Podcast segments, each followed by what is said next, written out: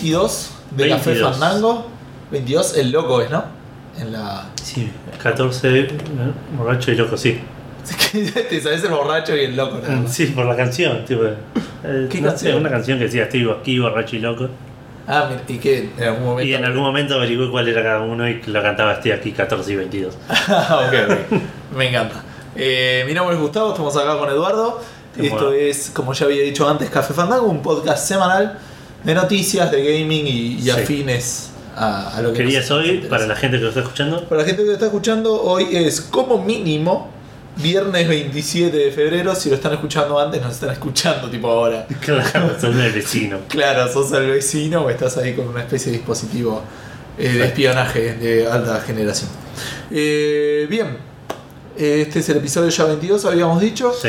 Y este, vamos a, a contarles este, sobre algunas noticias que hubo de, en relación un poco al mundo de gaming y al mundo de la televisión. Y algunas cosas medio híbridas Sí, de sí. televisión a pantalla grande también puede ser Claro. de cine. Este, tenemos obviamente noticias de Final Fantasy porque si no Edu este, no sabe usar internet. Claro. Este, salieron unos premios que Edu estaba esperando hace rato Hace bastante, sí. que son los premios de, de juegos de aventura. Y este, como siempre a fines de mes tenemos este, las novedades que están pasando tanto Sony como Microsoft de los juegos que van a estar regalando el, el mes que Claro. viene. Esta vez Sony nos abandonó, Todavía no dijo nada, pero. pero tenemos otras novedades también para hablar de esto. Y antes de eso seguramente vamos a hablar un poquito de cómo va a terminar el mundo. Pero nada, Sí, sí. el apocalipsis va a estar ahí también metido en el medio. Eh, pero bueno, como siempre, antes de, de arrancar ya con lo que pasó esta semana en el mundo exterior, hablamos del mundo interior y de cómo Sí, nosotros nos sentimos con, con nuestro game. Hacemos una sesión de psicología. Exacto. No, cuando vamos a contar como siempre que estuvimos jugando, que estuvimos consumiendo, que estuvimos mirando. Que estuvimos consumiendo siempre me suena tipo que A, a drogas, es, ponele. es un podcast de un drogas. podcast de droga. No, esta semana estoy haciendo heroína un poco. Dos cosas que nos imaginamos. ¿me Claro. Eh, pero sí, la semana pasada yo les conté que, y en algún momento mencioné, que estaría bueno anotar lo que jugué en la semana para tenerlo más ordenado. Ah, yo lo vengo haciendo. Sí, yo no. Bien. Esta semana no es la excepción. Así que vamos a ver qué me acuerdo. O sea, Reca solamente diciendo que te desilusionaste. Sí, sí, sí, que no cumplí ninguno de mis objetivos. Pero, pero bueno, sí, la semana pasada había contado que estaba jugando eh, Broken, eh, Broken Sword. Sí. Había empezado el Broken Sword. Eh, me hubiese gustado terminarlo. No, terminé. No, es bastante más largo de lo que yo creía. Es largo, sí. Eh, estoy ya casi sobre el final. Y lo sé solo porque el save me dice qué porcentaje voy. Que voy tipo Sí. al 90%. Pero no te da como que la, histo- la historia empieza La como historia a sí, pero ya se está tirando mucho. Ya tuve que hacer muchas idas y vueltas que estuvieron, estuvieron medio de más. Eh, Eh, Walkthrough. sí, usé un par de veces eh, Las pistas del juego, walkthrough. las pistas. No, walkthrough no usé todavía, creo. No, no usé walkthrough. No, porque Antes las pistas eventualmente te dicen que, Sí, te vas a que clic tenías acá. que y- hacer, claro. Ah, había usado por eso de que no, no tenía que no tenía pistas porque no había nada que hacer. Pero bueno, tengo un problema con eso, que ya lo había comentado antes, que es eh, que a veces busco pasos donde no hay, donde no, no. Tipo, entro, llego a un lugar nuevo y ya me pongo a pensar qué tengo que resolver, Sí, en lugar de pensar en de explorar y ver, tipo, hasta que se me presente solo el problema. es verdad, es verdad. Ya, tipo, me llegué a, no sé, en un momento vas a Siria y hay un pendejito y hay un gato, y si tocas al gato, el gato se para en arriba de una, de un- de una estante y se vuelve a bajar. Claro. Y yo ya estoy pensando, tengo que poner ese gato ahí, no hay ningún problema y dejar en paz al gato. si necesitas hacer algo con el gato, ya te vas a enterar. Andá a explorar, hay un montón de gente para hablar, Sí, un sí, montón de lugares. ahí está buscando un asesino, o sea, hay cosas más importantes que ese gato. Tranquilo, tranquilo. Para mí en los juegos de aventuras igual a mí me gusta eso en el sentido, mientras que siempre no haya un puzzle, que es lo que me pasó poner con Broken Age. En Broken Age, eh, que es el, este, el de Double Fine, Sí. este, la mayoría de las veces que me propuse resolver un puzzle, por ahí lo hice y todavía no sabía ni para qué hacerlo. Claro, Como sí. que me, se me, me encajaban demasiado fácil las fichas, no sé, Claro. o las piezas, digamos. Puede ser. Bueno, pero Pero bueno, no, eh, algo que me gusta mucho quiero destacar de este juego, me sorprende mucho de un juego tan viejo aparte, es el tema de las conversaciones con la gente y, los- y el, cómo le presentas el inventario, que está muy bien hecho porque la mayoría tiene una respuesta bastante única. Ajá. Yo tengo tipo un inventario con ocho cosas y te muestro a vos ocho cosas y vos me respondés algo diferente y yo después le pregunto de manera diferente, voy a hablar con el chabón que está enfrente y a él se lo digo de manera diferente y me responde cosas diferentes, Sí. lo cual está bueno porque te, te- En realidad, como lo preguntás, tampoco cambia tanto a veces. Es como que cuando le, Más a todo el mundo le mostrás la herramienta esa para Sí, me encanta esa parte que en un momento tenés, te dan el, el, el cosito eléctrico que te lo pones en la mano y le, quedás- le das la mano a alguien y lo electrocutás. Ah, sí. Y te la pasás el juego preguntándole a todos si que te quieren dar y todos te dicen que no, Sí, sí. por verdad. razones diferentes. Pero bueno, eso está bueno porque así resolví un montón de puzzles, tipo viendo qué me responde cada uno. Resolví puzzles que por ahí tenía que presentarle, que por ahí ni se lo hubiese presentado, sino si me hubiese dado por ahí paja eh, andar tocando cada uno Claro. y que me diga no, no, eh, no tiene sentido, tipo que, que No, no sé qué es eso. Claro. No, no, que el personaje mismo a veces viste querés hacer algo y dice no, no voy a hacer eso, no tiene sentido lo que estás haciendo, Claro. ese tipo de cosas. Eh, eso me pareció que está copado. Eh, es muy muy gracioso el juego cada tanto. Me encanta porque el personaje a veces cuando le presentas algo a alguien te dice ¿Te está cayendo mejor o más o menos? más o menos, de momentos sí, de momentos no. O sea, seguimos con el amor-odio. Sí, sí, sí, hay cosas que hace que no me llaman, no me gustan mucho, hay cosas que. Está con la minita esta Nico Collard, ¿viste? La, la, la- la otra protagonista, que está todo el juego sentada en su escritorio mientras vos viajas por Europa. Eh, y en un momento el chabón como que le hace una escena de celos a la mina con otro tipo Sí, y sí. nada que ver, tipo la acabas de conocer, hablaste tipo en, en lapsos de 10 minutos 7 veces con él como mucho. Es como raro. Pero, pero no, me está gustando bastante. Eh, Pará, pero justo ibas a mencionar algo y yo te interrumpí. Que el flaco que tiene un par de cosas. Ah, el chabón en un momento, el chabón usualmente cuando el- le preguntan, le preguntas algo a alguien, dice ¿qué opinas de esto? Sí. O, o- y hay una de las preguntas que veces hace, dice ¿qué, ¿qué significa esto para vos? Y le presentas una herramienta, un ítem. Y uno me acuerdo, me causó mucha gracia que, que le, le dijo eso y el chabón le respondió, Iba, ¿para vos qué significa? Tipo, tipo, tratando de analizar tipo, la pregunta que estás haciendo. Aparte era el palo ese, la herramienta de, de- de abrir. Claro, el de abrir alcantarilla. Ese es otro, otro puzzle que quise resolver y no había que resolver en ningún momento. Que había una cosa en un momento te metes en la alcantarilla y creo que hay algo que me pareció que me había quedado sin abrir. Y cuando volvés hay un policía diciendo que hay un loco metiéndose en las alcantarillas. Y estuve un rato tratando de ver cómo podía distraer al policía. Claro, pero era solamente para que no te volvieras a meter. Claro. Para, para, para que no te pase eso que te había pasado antes. Claro. Pero nada, estoy bastante contento. Tuve que usar un par de veces que me molestaron y un par de veces que dije podría haber tenido más paciencia. Claro. Eh, pero. Pero nada, lo estoy disfrutando bastante, lo estoy por terminar. Estuve jugando también un poco de FIFA. Sí. Había comentado que, que había entrado al, a la Champions. Ujú. Creo que lo había comentado, no, no lo comenté eso la semana pasada. No porque fue el viernes. Ok. Eh, estaba por- estabas en un torneo. Estaba por clasificar a Champions. les- hace un par de capítulos les había comentado que, que estaba todo bastante resuelto porque eran muchas. Mallorca. mu- Ahí está. bueno, me estaba. Antes de, de grabar esto no me acordaba cómo era el equipo que estaba haciendo. Café Fandango te hace te da la inspiración. Claro. Pero hace par de semanas había comentado que la brecha entre los diferentes puestos estaba como bastante amplia entre el que se Ah, que iba sí. primero, entre los tres que estábamos clasificando a la Champions y los que estaban abajo, era bastante amplia. Así que como digo, estaba todo resuelto y, y, eh, efectivamente Se dio así. se dio así, salió campeón Real Madrid, Valencia, Barcelona y yo clasificamos a la Champions. De abajo. ¿En qué puesto? Lo dijiste como que saliste cuarto. Sí. Sí, sí, sí. Sí, de hecho creo que fue exactamente ese el, el puesto. Eh, pero sí, lo que pasa en un momento, faltaban tres fechas creo, y ya te, matemáticamente estaba asegurado el puesto, así que simulé los tres partidos que quedaban, y creo que perdí dos y empaté uno. Sí, ni siquiera te gusta jugarlo. Digo. Sí, pero quería ya avanzar a, Ok, ok. al siguiente tipo los partidos, esos, los amistosos hago lo mismo. Al principio siempre tenés tres amistosos antes de empezar la temporada, como no jugas por nada de esos amistosos. eh, Y pero por ahí te siguen para probar un jugador o algo así, no sé. Sí, no, no me interesa eso. Lo pruebo en el campeonato y si no, si no me sirve, Ok. mala leche. Eh, ¿Cambian mucho los jugadores de uno a otro? Sí, sí, depende. De, lo que más noto yo la diferencia es la velocidad y. y ¿Precisión? La, y la agilidad. No, la agilidad, la precisión, obviamente para los delanteros, ¿no? Pero. Pero lo, yo soy- tengo un juego muy de, de, correr y pasar jugadores. Entonces me sirven mucho los jugadores chiquitos y rápidos. De hecho, compré un delantero la otra vez y no me gusta usarlo mucho porque es medio grandote y lento. Es más para más jugador de área y Claro. para cabecear y cosas así. No juego tanto a los centros. Así que nada, bueno, empecé la siguiente temporada, clasificar a Champions. eh, tuve que hacer un repechaje igual contra un equipo de Holanda. Eh, perdí 2 a 1 de local y gané 4 a 2 de visitante. Entré a la Champions. Me tocó el PSG, que es un equipo bastante difícil. Y el Fenerbahce, que creo que es de, Holanda también. Me mirás como si Y el tuviera Zenit, que me parece que es de Suiza. Que son bastante accesibles esos dos. Pero jugué contra uno de local y perdí 4 a 1. Uf. Así que no empecé bien. Y en torneo voy más o menos, jugué 5 partidos. ¿La Champions cómo es? Jugué seis- La Champions son una fase de grupos Sí. parecido al Mundial, nada más que ida y vuelta los partidos. Con parecido a la Libertadores en realidad. Ok.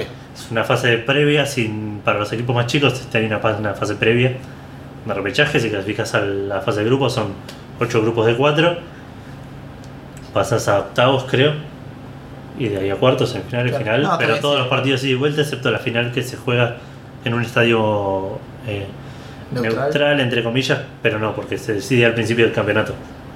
Se sortea Ay, y sí, se sí. juega una set al principio antes de que empiece el torneo dice, se juega en la cancha del Manchester la final y si el Manchester llega a la final juega en su cancha Claro. Eh, Mira bien. pero nada empecé mal el torneo voy normal jugué 6 partidos gané 3 empaté 2 y perdí 1 así que bien ponerle para los primeros puestos Eh, y nada no jugué más jugué bastante igual pero no, no Sí. seguí más Football Manager no jugué Ah, lo que te preguntaba hoy antes del podcast, eh, todo esto es como de T. ¿En algún momento vos empezaste como jugador? No una- sé si lo comentaste vos. No, no, no Tampoco porque lo sé si da empecé- para hablar mucho. Creo que ya habíamos comentado que el FIFA tiene la opción de jugar, vos podés contarlo más que yo, pero como DT. Claro, o- tiene, el modo carrera tiene para jugar como DT, que controlas todos los aspectos del club, eh, con los jugadores que compras, la formación, eh, controlas a todo el equipo, o como jugador, que entras como un jugador eh, y te tenés que ganar, ganar el puesto, no porque usualmente pensás de, de- de- de titular ya. Pero en eso el, Pro Evolution siempre me pareció que estaba mejor hecho. As- En el Pro Evolution empezabas, jugabas un partido muestra con un club trucho, así medio barrial, y depende de cómo juegues ese partido, te llamaban de ciertos equipos Ah, que usualmente eran equipos chotos y ahí tenías que ganarte la titularidad y, y tipo y, y Ah, ahí mira. sí ibas mejorando, te llegaron ofertas de otros clubes. Acá como que si yo quiero empezar tipo en el Barcelona, en el claro, eh, empiezo ahí. Lo más probable es que como empiezo con siendo bastante bastante Con choto, stats, con ¿no? stats chotos, eh, no, no juegue tan bien y eventualmente me terminen prestando o vendiendo a otro equipo más chico, pero Claro. pero igual, como tener esa libertad de empezar en, el equipo que vos querés es medio, medio raro. Pero sí, me empe- empecé uno hace un tiempo con. Me hice un personaje, me hice un game face en, en, en la página de EA. Y Eso lo habías hecho hace rato. Lo había hecho hace rato, pero lo hice de nuevo para ver si me Ah. salía un poco mejor. Me salió peor, pero ya borré la que tenía antes porque no me deja historiar más de una. Así Ah. que no creo que lo haga de nuevo porque me da bocha de paja. Eh, y nada, empecé con uno en Independiente, jugué cuatro partidos, iba bastante bien, pero estaba con el tema de Mallorca, así que dije voy a, voy a seguir con eso, por ahí después vuelvo a esto. La otra vez también me dieron ganas de, de cuando termine con lo de Mallorca, arrancar con un club más chico aún, Ok. por ahí algún club de Inglaterra, porque Inglaterra aparte tiene muy buena, tiene ligas hasta muy abajo, tiene como hasta la D, ponele, que no se llama la D allá, pero es como la cuarta división, y creo que están todos licenciados, todos los clubes de Inglaterra. No, Lo cual está bueno que era algo choto que me pasó en el 14, que empecé con el Bari en Italia y tenía una camiseta roja con el escudo y ni un, ningún sponsor, ningún nada. Claro. Era como medio- medio, berreta. Y esto no, este- la otra vez eh, estaba mirando y el equipo, no sé, un equipo de la división, de la división D, tenía todo el, el club con el sponsor, el escudo bien hecho, todo, así que Ah, está bueno. me interesó ver si, qué, qué tanto puedo llegar con eso. Pero hay que ver si lo hago. No sé, primero quiero llegar a un punto satisfactorio con el Mallorca. Bien. Y jugué un poco de Green Fandango con. Ujú. Avanzamos un poquito, sigo en el año 3. Tuve que usar eh, más walkthroughs. En realidad no estoy usando walkthroughs. Encontré una página que te tira hints. Ah, mira. Que, te, que tenés como una pregunta, tipo no sé qué hacer con esto. Y te dice, fíjate qué tal te quería tal cosa.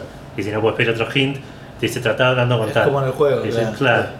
Y está bueno. Así saqué un par de cosas. Igual yo no, eh, no.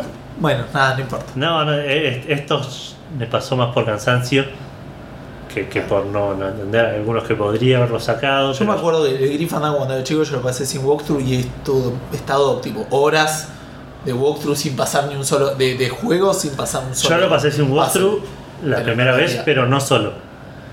Lo jugaba en esa época, no había internet, había internet, había dial-up y ni daba a meterse a internet para buscar un walkthrough, que encima pesaba como 200k y era un montón. Sí.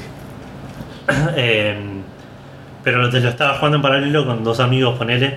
Claro. Entonces por ahí nos juntábamos en el colegio y discutíamos y yo le decía, yo hice esto, y dice, ah, yo no voy a probar eso, yo no lo hice, pero hice esta otra cosa, entonces yo iba a probar eso. Claro. Y íbamos avanzando de a poquito entre todos. No, está bueno. Lo mismo hice con el Larry. Que me acuerdo del Larry estuvimos muy trabados mucho No, el tiempo. 7 yo nunca lo pude pasar sin walkthrough. No, sí, yo no, yo- sí, ese lo pasamos sin walkthrough también, también de la misma forma.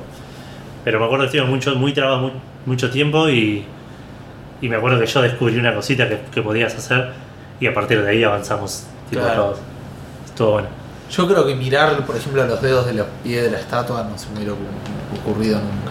Ese puzzle es el que tengo más presente para sacar los dados de no ahí. sé si lo hice yo, pero sí, no.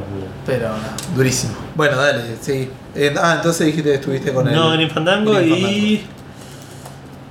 Y empecé el Tales Auxilia. Casi me olvidé ese y no sé por qué, porque lo- le metí como 15 horas ya. Tales of Com- What? X I L L I A. Después lo escribo bien, si no. Tales Auxilia es uno de los de Play 3 que me faltaba jugar. Ajá. Que la otra vez me acordé que hay uno nuevo de Play 3. Que voy a tener que mandar un mail a Japón que dejé de hacer eso. ¿Cómo, cómo? Ahí salió uno nuevo, tipo. De los que me faltaba, agregaron uno ahora. ¿Para Play 3? Sí, Uy, qué garrón. Así que voy a tener que hacer algo al respecto. Ir y matar a todos los japoneses que están haciendo juegos para Play 3. Eh, o que no los lancen en América. O que lo saquen para Play 4 y listo. Claro. Eh, empecé, está bastante bueno, es un RPG. eh, batallas medio de acción son las batallas, pero son como parecido al Chrono Trigger ¿Qué tipo de juego es? RPG. Ah, RPG. Parecido al Chrono Trigger, viste que los enemigos medio que los ves en el, Ah, sí. Entonces vos lo tocas y empieza la batalla. Eh, y dentro de la batalla es, es medio de acción. Que tenés, tenés como co- stats y cosas así, pero lo manejas vos libre, tiras los ataques haciendo combinaciones de botones. Tipo Eh. God of War, ponele. No, no tan así porque es más con números, más cosas así, vos pegás y es 100 de daño, cosas así. Vale. Eh, es algo muy normal de todos los Tales of, así que si alguien lo jugó alguno se puede imaginar. Eh, la historia está buena. Es, es como una mezcla, me gusta que es como una mezcla de fantasía y ciencia ficción. Que es- eh, en el mundo del juego, la gente que, que usa magia, que es casi todos, Sí. se le dice artes a las magias. Eh, y las artes se usan, usan- se hacen usando maná. Pero lo que le pusieron es como una explicación científica al maná, que parece que en el cerebro tenemos como un lóbulo de maná Bien. y que usamos para hacer eso, para usar maná y usar artes, eh, canalizamos el maná del lóbulo y a través de espíritus que hay en la naturaleza los, los convertimos en, en artes que usamos para hacer cosas. Que usamos para todo encima, tipo el- los médicos, los doctores del mundo usan artes para curar, eh, la- las luces son tipo todas artes que se, se pusieron artes de luz, digamos. Mira vos. Eh, nada, está bueno porque es medio científico. El, el pendejo es un, un estudiante de medicina Ah, que se escapa ahora porque pasa algo al principio que, que medio queda como chabón buscado. Y nada, algo que me llamó la atención. eh, primero, estos juegos siempre tienen el, el típico, la, la historia es- involucra un pez fuera del agua. Eh, el, el pez fuera del agua es, la, es la forma de decirlo, las historias que involucran a un personaje fuera de su hábitat, digamos. Claro. Eh, Porque no es, no es, sí, es como redundante, pero el, el- el lugar donde se involucra la historia. Claro, no es- usualmente se usa para comedia. En las películas se usa mucho. eh, Ah, también en ciencia ficción se usa un montón. Porque pero el efecto más importante suele ser la comedia. Fíjate, la- o sea, a mí siempre que lo pienso se me ocurre eh, Un Príncipe de Nueva York. Para mí eso es un ejemplo clavado Claro, sí, agua. sí, pero- en ese caso está usado para comedia, pero digamos. Eh, eh, pero Matrix, ponele. Matrix también tiene ese gozo, pero también viste que usualmente le usan. Las partes chistosas son con respecto a eso, el chabón que no entiende cómo están pasando las cosas. Claro, sí, sí. Eh, pero bueno, y este, este no es la excepción. Tipo, es una minita que es como un dios que baja al mundo en forma de mujer para tratar de ver qué onda los humanos. Y entonces como medio se le tiene como la ayuda de los, los cuatro grandes espíritus y enseguida los pierde. Entonces empieza, llega un punto en la historia que la mina medio se desmaya y dice, ¿qué pasa? Me, duele el estómago. Y dice, ¿comiste alguna vez? Le dicen, ¿qué es comer? Dice, o sea, cosas así. Entonces le, le enseñan a comer, tipo, y tiene todas esas cosas. Eh, y algo que me, me habían parecido raro al principio es que estos juegos, eh, la relación entre los personajes principales suele basarse en el crecimiento de uno de los personajes principales. Eh, y al principio me parecía raro porque los dos personajes principales en este juego se llevaban bien. Eh, siempre el, el- crecimiento de los personajes se basaba en el conflicto entre ellos. Siempre uno de los dos era un forro, o era un malcriado, o era una cosa así. Y acá como que se estaban yendo bastante bien, pero parece que ahora me, me estoy dando cuenta que el- la minita que hace como de Dios está como medio subido a un altar y le importa medio, me le chupa medio un huevo Tiene- todo lo demás. tiene que- sentido, sí. que- pero nada, le metí 15 horas. Este Recién juego no. Creo, sí, no creo que dure menos de 60. Eh, Son como dos más efectos. sí. Que me tengo muchísimas ganas de jugar por tu culpa ahora que escuchamos una música. Es verdad. Pero nada, estuve jugando eso y creo que eh, nada más. No jugué más Phoenix Wright, eh, jugué un poquito del tutorial, pero quiero terminar el, el Broken Sword primero. Phoenix Wright el 3. Sí, el Trials and Tribu- Tribulations. Y nada más, me parece. Bien, yo lo que más presente tengo es el. eh, estuve jugando un poco más al Magic, al Magic 15. Eh, me di cuenta de algunas cosas ahora que lo jugué un poco más. Me di cuenta, por ejemplo. eh, perdón. ¿Cómo decirlo? Eh, me da la sensación que ganar era más satisfactorio en los Magic anteriores que en, los Magic, que en el Magic 15. ¿Por qué digo esto? En los juegos anteriores que ya el- para los que lo jugaron. lo que- a ver, Magic es un juego de, de- de cartas. Sí, sí, sí. Trading card, ¿cómo se Sí, dice en español? sí, un, cole- un un juego de cartas coleccionables. Este, en la vida real uno se arma el mazo y para armarse el mazo compras o mazos ya armados y compras boosters que Claro. con cartas al azar. Y vos tenés libertad. Normalmente, ¿qué pasa? En los torneos se suele limitar la cantidad, porque vas, van saliendo expansiones Sí, que introducen nuevas mecánicas o nuevas Sí. eh, cartas, o ambas, ¿no? normalmente ambas. Eh, entonces salen, se llaman set de expansiones, sale una expansión principal y dos expansiones eh, menores, digamos, dos Claro. o tres.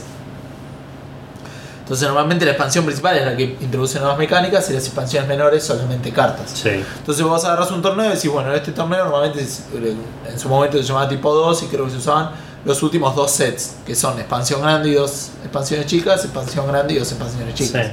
De esa manera se va renovando el juego. Entonces las cartas que antes podías usar, de repente no las podés usar claro. y así va cambiando. Hay cartas igual que siempre puedes usar porque también mientras salían estos sets, antes cada dos años y ahora cada año sale como un set de compilado Sí, que tiene como una serie de cartas bases que van contando, ¿me entendés? claro. Pero bueno, entonces, ¿cómo era? Así es el Magic en la vida real. Sí, El Magic en, el- en los juegos Magic hasta el, 15. el Magic, eh, ¿cómo se llama? Antes se llamaba du no, sí, Duels, of, the, of the of the Planewalkers, Planeswalkers. Este, hasta antes eran mazos fijos. O sea, Claro. vos elegías el mazo en el que querías jugar y vos sabías que tenías una serie de cartas eh, bloqueadas Sí. que cada vez que ganabas desbloqueabas una carta. Claro, pero era fijo. Vos tenías este mazo y una, una lista de cartas fijas que si no de te bloquean. 30, lo que vas a ganar en las próximas 30 victorias. Claro. Lo que ya había contado en un episodio anterior es que eh, fue avanzando la personalización que yo podía hacer. Claro. O sea, en el 1, que no me acuerdo ni qué año era, ¿no? Pero lo único que podía hacer era agregar o sacar estas cartas adicionales. 2011 se arruinó. Creo que sí. Podía agregar o sacar estas cartas adicionales. Después le agregaron que también pueda sacar cartas del, prim- del mazo original. Después Sí. le agregaron que pudiera modificar las tierras y así. Sí, sí, sí. ¿no? Bien, eh, ahora no es así. Ahora, cuando yo gano, gano un booster con cartas al azar. Claro. Entonces, yo antes cuando ganaba decía, uy, viste cuando decís, no puedo esperar a ganar para, para desbloquear esta esta carta que voy a romperla Claro. todo. Y ahora por ahí gano tres partidas seguidas y no desbloqueé nada para mi mazo. Claro. Y es como que decís, eh, Sí. eh. Aparte de eso, le- lo que le hablábamos la otra vez, le, te- le da más, mucha ventaja al que conoce el juego sobre el que no. Sí, sí, eh, sí, así, pero no así contra la máquina. La máquina No, no, no, por eso. Yo me refiero pues, más que nada al multiplayer. Yo antes eh, nos poníamos a jugar y con dos mazos básicos, yo no creo que te- no, no, probablemente perdiera, pero que hacía más pelea que de ahora si Sí, me sí. tengo que hacer un mazo yo. Sí, eso seguro. Eso por un lado. Pero contra la máquina el problema es que tengo, tengo mazos que son chotos, tengo mazos donde Eh, normalmente la- eh, los mazos de Magic se trata de tener, depende, no siempre, ¿no? Pero normalmente tenés de las cartas buenas o las cartas esenciales tenés cuatro de cada Sí. una. O sea, trata de no tener mucha variedad de cartas. No es que tenés, pues normalmente son 40 cartas y 20 tierras, ponele. Sí. Más o menos. 40 cartas eh, podrían ser incluso 60 no es el mínimo. de- 60 es el mínimo. Bien. Sí. Pero el tema es ese, ¿entendés? Entonces, yo tengo 40, entonces digo, bueno, voy a poner. Nunca es así, pero poner cuatro cartas, o sea, el máximo que puedes poner de las mismas cartas en el mazo son cuatro copias. Entonces, como mínimo tengo 40 cartas, podrían ser 10 cartas distintas Claro, y cuatro veces cada carta. claro. Eso, si son cartas espectaculares, podés más o menos manejarlo. No importa la, la calidad de la carta, sino cómo se enganchan entre sí tampoco, ¿no? O sea, no es que Sí, pueden ser 10 cartas espectaculares y perdés rotundamente porque tenés un mazo mal armado. Claro. O sea, la carta mínima de costo que tenés vos sale 4, entonces no puedes hacer nada hasta el cuarto Hasta el turno. cuarto y turno, claro. Ya te cogieron por ahí. Eh, pero lo que voy es eso, no puedo armar un mazo como a mí me gustaría porque no tengo las cartas que quiero. Para conseguir esas cartas puedo mirar la carta y ver en qué plano me la dan y jugar en ese plano Claro. hasta que la tenga, pero eh, nada. Sí, sí, es, es tener 13 años y jugar Magic normal, Sí. comprando boosters, ponele, pero en vez de comprarlo jugar. En ese momento lo hubiera disfrutado más. de Por eso, por eso. Es, Ahora es, creo que... es algo que me parece está apuntado a gente con más tiempo. que- Sí, o por ahí... Me pareció siempre que el Duels of the Planeswalkers tenía lo contrario, que es la posibilidad de jugar sin tener que dedicarle tanto tiempo y disfrutarlo. Sí, a mí me, por eso me gustaría que volvieran lo viejo. Me gustaría, me, estaría bueno el multiplayer de este, todavía no lo probé, Sí. pero este, tampoco tengo muchos amigos que estén jugando en este momento que no lo tengan, así que no creo que, que tenga oportunidad de Vas a hacerlo. tener que convencer a, convencer a Fede. Sí, Juan José. Ah, también. Bien, eh, terminé el Infamous 2. Bien. Lo terminé antes ¿Y de ayer, creo. ¿Cuántos Gustavos? ¿Cuántos Gustavos? 6 Gustavos y medio. Me gustó ¿Cuánto más que el. cuánto había tenido? El 1 creo que tuvo 5 y medio o 6. Me gustó más que el 1. Sí. Eh, me gustó más la historia, incluso le- leía que mucha gente no le había gustado. Me gustó más la historia, me sentí más involucrado. Sí. Eh, algunas cosas que noté más de, en este juego, pero en realidad vienen de las dos y, y por ahí es un análisis de un poco mayor nivel. Me parece que el tema ese de, de- de hacer el karma bueno y el karma malo podría tener un inicio muy interesante que es, en vez de tener decisiones forzadas metidas en la historia como terminó siendo, Sí. ser un tema mucho más eh, del juego. A lo que voy es lo siguiente, vos mientras estás jugando, ¿sí? si hay civiles en el medio, que lo Sí. suele haber, y los matás, te, te pone karma malo. Si los ayudás, si los curás, te da karma bueno, digamos. Sí. Pero podrías, pero quiero decir, no matarlos en cierta manera no te da karma malo. Y esa me parece el- el- la situación, lo- la mejor mecánica casi que tiene el juego. Porque por lo menos yo jugando como bueno, Sí.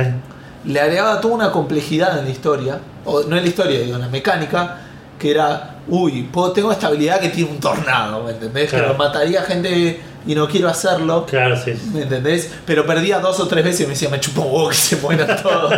se van a la concha madre. Son ellos o yo. O sea, me hizo muy natural eso, ¿me entendés? Que debe Claro. pasar en la vida real, o sea, digo, quiero decir. ¿no? Cuando la gente tiene poderes que. No, cuando te- nada, o sea, vos puedes agarrar una ametralladora y hacer o tirar una bomba y tirás un edificio hay tres terroristas, Sí, sí. ponele, pero es muy posible que lastimes a gente civil que está. Sí, sí, sí. Como que me pareció muy natural, Probablemente ellos lo hagan a la primera y no después de morirse dos veces. sí. O se mueren una vez y se arrepienten. Pero eh, eso me pareció muy bueno, está muy bien metido en la historia, me hubiera gustado que fuera puramente eso, más algunas decisiones muy puntuales en la historia. El problema para mí que fue que dijeron, bueno, pero esto tiene que involucrarme en el gameplay. Que de hecho en el 2 pasa como a la gran Mass Effect, que vi unos videos de alguien siendo malo y como que la cara tiene más venas, ¿viste? Claro. Esas cosas como que aparentemente la gente Sí. mala se ve mal. Eso siempre me causó gracia en el, en el Mass Effect 2. Sí, Que podés, si sos bueno, estás bien, si sos malo, se te, se te ponen cicatrices, se ponen brillosos los ojos. De hecho, cuando lo jugué como malo, estaba bastante hecho mierda el chabón. sí, sí. Eh, pero siempre me resultó extraño que tenías la posibilidad de Operante. operarte para que eso no pase. Sí. Yo digo, creo que es lo mejor de ser malo, tipo, verte como malo. ¿Quién quiere jugar como malo y, y verse bonito? Eh, sí, pero. eh, Debe haber gente que lo hace, no, no creo que no exista, pero. porque aparte las cicatrices son bastante feas. y- Pero para mí es lo del chabón es tipo, tiene una cara de malo increíble. Y encima con esas cicatrices era como que tipo Sí, igual a mí los me, enemigos iban a pensar dos o tres veces a mí antes. me molesta un poco eso de relacionar tanto la estética. De, o sea, que decir la gente mala se ve mal y la gente buena se ve bien. Quiero decir, ese, que- que es como estereotipo. Parece Sí, medio, sí, medio no, choto. seguro. Pero sí, en el Mass Effect 2 era, era copado. Pero aparte tenía toda la explicación de que las buenas intenciones te ayudaban a curar las cicatrices, de Sí, la operación, de reconstrucción. Claro, porque empezabas con un par de cicatrices. Sí, sí. Y a medida que ibas haciendo para con los cosas, te iban curando. Claro, y los ojos rojos son porque son ojos robot. Claro. Spoilers. Sí. Pero igual no hablamos de nada, así que. eh, Eso me lo me acuerdo, me dio mucha de bronca, me, me, me lo spoilearon. Ni bien el día que salió el Mass Effect 2. Tipo, un amigo se había levantado temprano y lo había jugado un poco.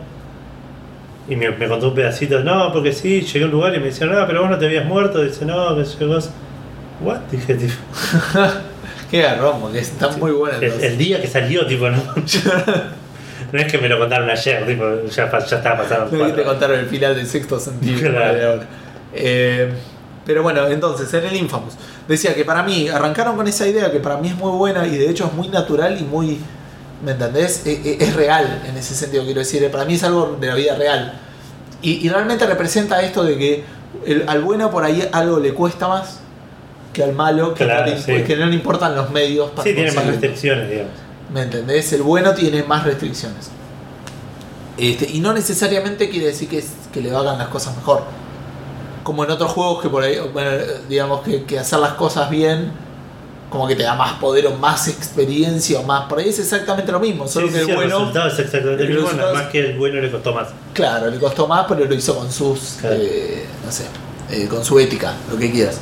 Eh, así que, bueno, ¿qué pasa? Eh, pero dijeron, bueno, pero entonces podemos hacer que algunas habilidades se bloqueen o se desbloqueen y ya con eso tenés que empezar a obligar a meter situaciones más en el medio donde tengas que decidir entre bueno o malo Claro. y ya después llega un punto que, nada, te pasa lo que te decía, podés o matar policías, ¿me entendés? O detener robos Claro. y eh, eh, no es tan eh, no es tan así me gustó decía la historia eh, hay algunas habilidades que están medio desniveladas y Hay una que lo quedas claro que es la cluster bomb que tipo tiras una bomba y se abren un montón de bombas. Claro. el- restó porque es, igual no es un 7 digamos sigue teniendo muchos problemas de diseño de algunos bosses que no es divertido pelear contra Claro. ellos. Eh, a veces no, no, no te caes y no entendés dónde estás y que tiene unos problemas de cámara importante. Eh, pero bueno dentro de todo algunos giros en la historia me parecieron medio chotos pero dentro de todo este lo eh, me gustó, me gustó, sí, lo recomiendo más al 2 que el 1, pueden jugar a los dos para seguir la historia, Claro. pero, pero me gustó más el 2 que el 1. Está bien. Este, y estuve jugando en la portátil, avanzando un poco más. Hace un par de episodios yo conté que en las vacaciones jugué y terminé el Final Fantasy Final 4 y el interludio. y el interludio. El interludio es uno que metieron creo solo para Vita. Sí, El 4 fue el que existía en los 90. sí. Y ahora estoy jugando al After Years que Sí, salió el para iOS. Este, Y ahora para Vita. sí, sí, después salió la versión completa para, para Vita, en realidad para PSP. Sí. Eh, está bueno y no tanto. Tiene como historias donde vos agarrás normalmente personajes del, del 4 Sí. o alguno nuevo y como que se hizo una pequeña parte de la historia que Sí. pueden ser una, dos o tres horas de gameplay, no lo tengo presente, y ahí termina y empezás otra historia. Que creo que al final se van a empezar a, a encontrar porque te los cruzás en el medio, Claro. ¿viste? Como que te generan algunas dudas. Lo que no tiene de bueno es que cada vez que empezás una historia empezás en un nivel bajo Sí. y como que volvés a hacer todo lo del principio de vuelta. No es que te explican jugar. Esos juegos nunca te explican cómo jugar. No. Pero eh, a lo que voy es. eh, Sí, estás empezando un juego. no tenés ningún ítem. No te guarda la configuración. Eso me hincha mucho las pelotas. ¿En serio? Porque yo le tengo que. Porque vos podés apretar un botón para correr o caminar. Yo lo tengo al revés. Corres siempre y apretás un botón para correr. Para mirar. Eh, para caminar. Para correr más rápido. Eh, y cada vez que empiezo un juego. que no lo usas nunca, me imagino.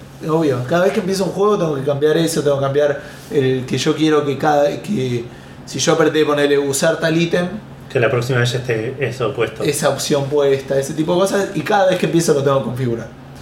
Son distintos saves Eh, es medio raro, entonces me parece que está hecho medio más o menos y tiene esta desventaja, como te digo, que al principio es como que me da paja pelear siempre con los mismos monstruos, no de- de- de- estás en bajo nivel. En el 4 era como que jugaba siempre con la historia de un personaje Sí.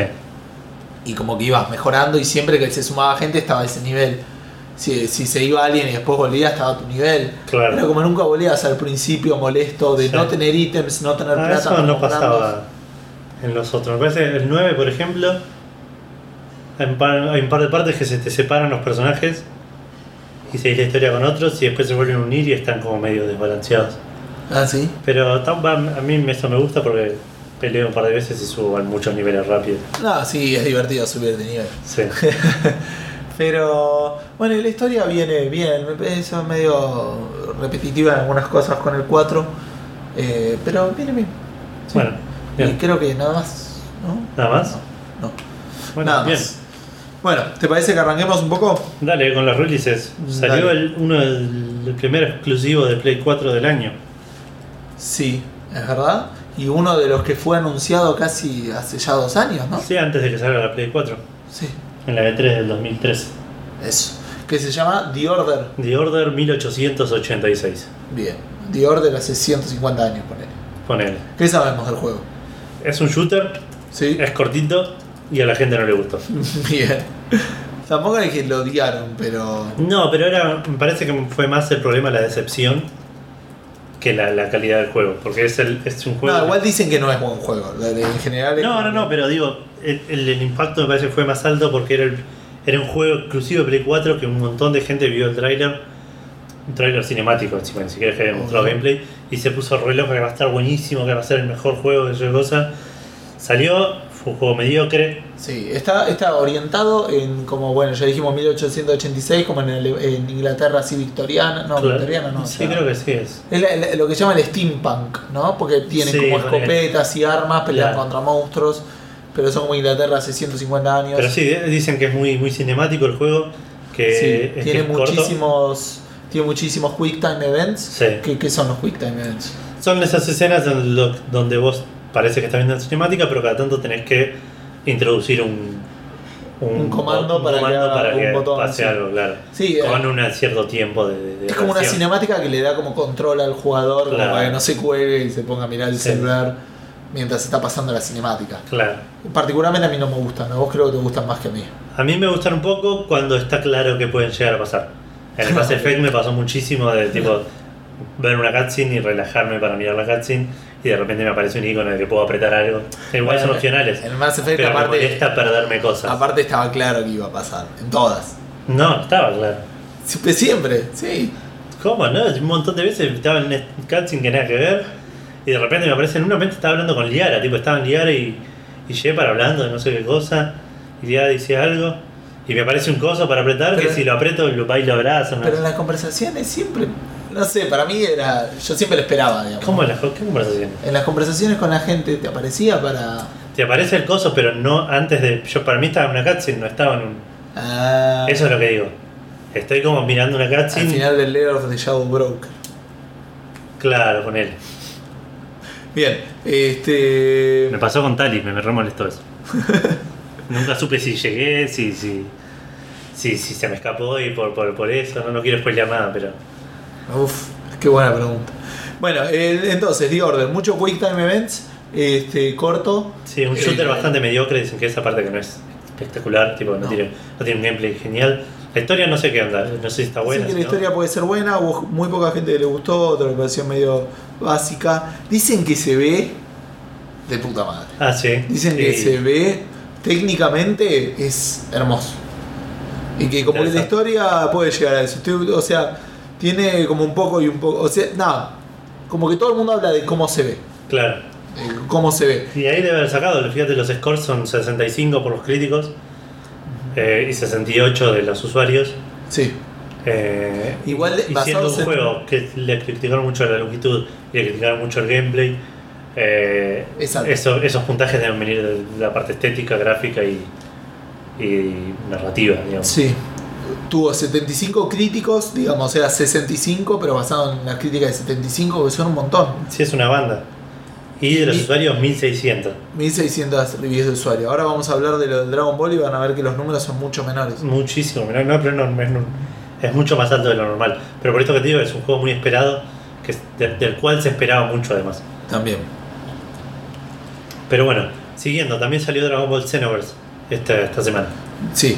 Eh, Dragon Ball Xenoverse salió para todo, menos para PC, que sale el- hoy viernes 27, o ayer viernes 27, o la semana pasada viernes 27. Sí, sí, o hace tres años. Claro. Em, Dragon Ball Xenoverse es un juego de pelea, de Dragon Ball, obviamente, eh, en el cual el, como el chiste de- del juego es que pasan las cosas de manera diferente a la historia canon de Dragon Ball. Mira.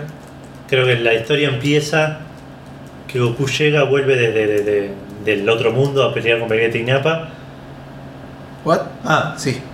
y Krillin y Gohan ya están muertos. Y ahí empieza como toda una historia diferente que desemboca en que eh, Trunks llama a la esfera del dragón y le pide a Shenlong crear un guerrero que, los, que lo ayude a rectificar la línea de tiempo con él. Ese guerrero que crea Shenlong es un guerrero que te creas vos. Ah, mira. Que lo puedes hacer eh, de diferentes razas, creo que lo puedes hacer tipo humano, Saiyajin, eh, Namekusein. ¿Quién? no- ¿Quién elegiría un humano teniendo a. ¿Quién- ay, ¿Te puedo creer? Eso te lo puedo preguntar de cualquier juego. No entiendo a la gente que se crea humanos en, en sus juegos de fantasía. ponele. No, no, no, yo lo creo porque, o sea, el humano es como que tiene. Ponele que, en- en, no sé, No, no, yo. yo- suele tener stats más balanceados. No sé si hay stats en el Dragon. Claro, pero digo, teniendo contra. En un juego de pelea, ¿sí? Sí, Con un- contra un Namekusein sí, o un eh, Saiyajin. sí. ¿Quién carajo se crea un humano? Uy, quiero ser un Shansha, boludo. Un Krillin. Cómo bueno, boludo. Debe estar re bueno morir todas las peleas. El otro, el, el- el que tenía los tres, eh, Tenshin Han, ni siquiera. Tenshin Han igual nunca se lo consideró terrícola. Claro, Por eso. Krillin es el terrícola más fuerte del mundo. Claro, está bien. Eh, ¿Se sabe que es Tenshin Han? No, ni idea. No lo estoy buscando en Google, ¿eh? Ok, pero bueno, salió, eh, salió para Play 3, Play 4, 360 y Xbox One. Eh, las reviews son entre tirando buenas, digamos, no hay ninguna muy, muy. Excepto en Play 4 por los usuarios que le pusieron 86, los demás no, no llegan a 80. Ujú. Tenemos eh, una Play 3, no, no, no hay nada de críticos, solo de usuarios, eh, 70, y- que tiene 78. En Play 4 los críticos le pusieron 72 y 86 los usuarios. Y en Xbox One 63 los críticos, 74 los usuarios. Lo que mencionábamos recién, eh, el que más reviews tiene es, es los usuarios de Play 4 con 196 Claro. contra los 1600 que habíamos 1600. dicho de The Order. Así que ahí ven la diferencia más o menos de la cantidad de, Sí, dice que es humano, ratings. ¿eh? Tenshin Han dicen que es humano. Sí, yo no le creo. El ojo ese se mueve. No es que está dibujado. Shenjin se enoja y se pone enojado, mira para allá y mira para allá. Sí, sí, sí, no sé. Pero bueno, salió, eh, le tengo ganas, pero está carísimo. Lo más probable es que esté barato en PC en algún momento, pero es un juego que me gustaría tener en la Play. Sí. Pero la. Vita no sale, ¿no? Eh, no, pero si está en, PC, lo que, un amigo lo jugó y me dijo que llegó al main menu y tenía New Game y Options nomás. Lo cual me preocupa que no tenga multiplayer, que es una de las cosas que siempre me gusta de los juegos de Dragon Ball. Ah, mira. para jugar con amigos. Así que tendría que ver. El último que fue un fracaso absoluto, Battle of Sea, Battle of Sea. Eh, no tenía multiplayer. Así que no tenía multiplayer local, tenía multiplayer online. Este también tiene multiplayer online. De hecho, vi varios. Pero, la otra vez vi uno. Estuve viendo un par de peleas de, de- de- de online en, en los streams de PlayStation. Malísimo los personajes que se hace la gente, es súper común. No sé cuál será la, la, la- la La- customización que tenés. Pero uno se había hecho un Trunks y el otro se había hecho un Gohan. Tipo, era como. Dale, man. Bueno, aparentemente sí tiene offline two-player gameplay. Ah, buenísimo. Era algo que me preocupaba. Pero bueno, y el último, la última release que tenemos para Sí, esta semana es es, el Republic Remaster. Claro. Que ese remaster es medio mentiroso, es más un port remasterizado o una cosa así. Pues es un juego que salió en 2013. Para, para iOS. iOS. Sí. Claro. El juego básicamente es tipo stealth, con la particularidad de que el personaje principal es una minita, pero vos manejás eh, las- a otro, no sé si sos un guardia de seguridad o qué, pero como que le vas dando Manejarse el indicaciones. ambiente. Claro, Le vas dando indicaciones desde las cámaras de seguridad. Desde Claro, es, ir, es por como en tercera persona, pero no en tercera persona con una cámara libre, sino con una tercera persona en un edificio donde todo lo que ves del personaje lo ves a través de unas cámaras de seguridad. Cámaras de seguridad, claro. Tenés que llevarla por lugares donde la- no la vean. Entonces vos como que sos un actor en esa historia claro. que Tal está cual. viendo las cámaras de seguridad. A mí me interesaba el juego, yo qué sé yo, yo dentro de uno de- uno de los si pocos todo ejemplos- sale bien, voy a tener un, un dispositivo de Apple y por ahí Sí. este, me lo como, no sé qué voy a hacer con eso. Sí, yo creo que un poco, la verdad, no tuve paciencia en ese momento para jugarlo, así que no lo hice. Pero, pero sí, parecía interesante el concepto. Algo que quería mencionar es que es uno de los pocos juegos en los que se me ocurre que el protagonista no es el mismo que el jugador. No sé si porque tampoco te hacen. Y usualmente vos manejás al protagonista. Vos decís que el protagonista es otro que el del jugador. Que el- claro que lo que maneja el jugador. Vos no tenés control sobre la mina. Claro. No, puede ser. Sí, sí. Puede ser. habría- Tendría que pensarlo. Em, pero bueno, tuvo reviews mm, buenas de parte de la crítica, mm, malas de parte de los usuarios. Igual pocas críticas tuvo, 78 de los críticos de 4 críticas Ujú. y 44 de los usuarios, pero de 5 usuarios nomás. Claro, hay que ver. Así que habrá que esperar porque no le podías poner el field of view. Claro, con él. Pero así que habrá que ver cómo le va. Eh, creo que salían los 5 capítulos, pero no estoy seguro de eso. Son, sí, está dividido en 5 capítulos el juego. Sí, eso sabía. Estoy buscando acá en Steam cuánto sale el Republic. ¿Cómo cuánto sale? ¿Cuánto? ¿Cuánto? ¿Cuánto? Ah. Repu... 15 dólares. 20. Casi. Es caro. Ah, no sé. Bueno, si es un port de iOS, ¿cuánto está en iOS? Y en iOS debe estar 100 Debe estar dólares 5 cada, cada capítulo. Ah, cada capítulo. Ah, Claro. entonces puede ser. Y el Dragon Ball Xenoverse 50 coso, dólares.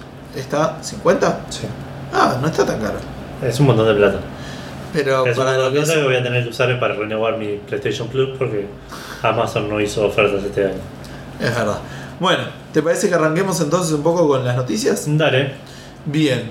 Lo primero que, como les habíamos comentado al principio, vamos a arrancar con algunas novedades de- del mundo de juegos, Del o del mundo de las mundo- películas o Sí, series. sí, el mundo de Y el mundo de juegos de mesa, aparentemente, porque uno de los juegos de mesa más conocidos, este, que es el Settlers of Catan, Es uno de los juegos de mesa más conocidos dentro del mundo de los juegos de mesa.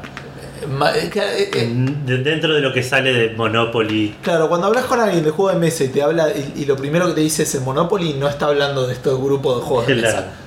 Eh, hay todo un universo de juegos de mesa más complejos, en algunos casos, ¿eh? en otros por ahí no es la Sí, no, complejidad. claro, no. Tiene que ver con que están bien hechos. Claro, tal cual. Básicamente es eso. El Monopoly sí, es sí. un juego de mierda, el TEG es un juego de mierda, y lo digo así en vivo. Y nos faltaba un tercero. El juego de la vida era bastante el juego de malo. la vida es un pero el juego de la vida me gusta, pero porque me gusta a mí el, el, el tema de la sorpresa de Qué sacar el, sorpresa. el, trabajo, lo único que te gusta es tener un laburo. No, no, me gusta mucho el donde caer, por eso me gustaba el juego de la boca también, por ejemplo. Que es un juego re básico. Pero tirar al dado, ver dónde caigo, depende de dónde caigo, me pasa. No es algo que disfruto. La sorpresa de. Puede ser, pero. Por lo mismo que me pasa cuando tengo que sacar cartas en algún juego, me encanta. Claro. Estoy pensando que otro juego así conocido es un juego de mierda.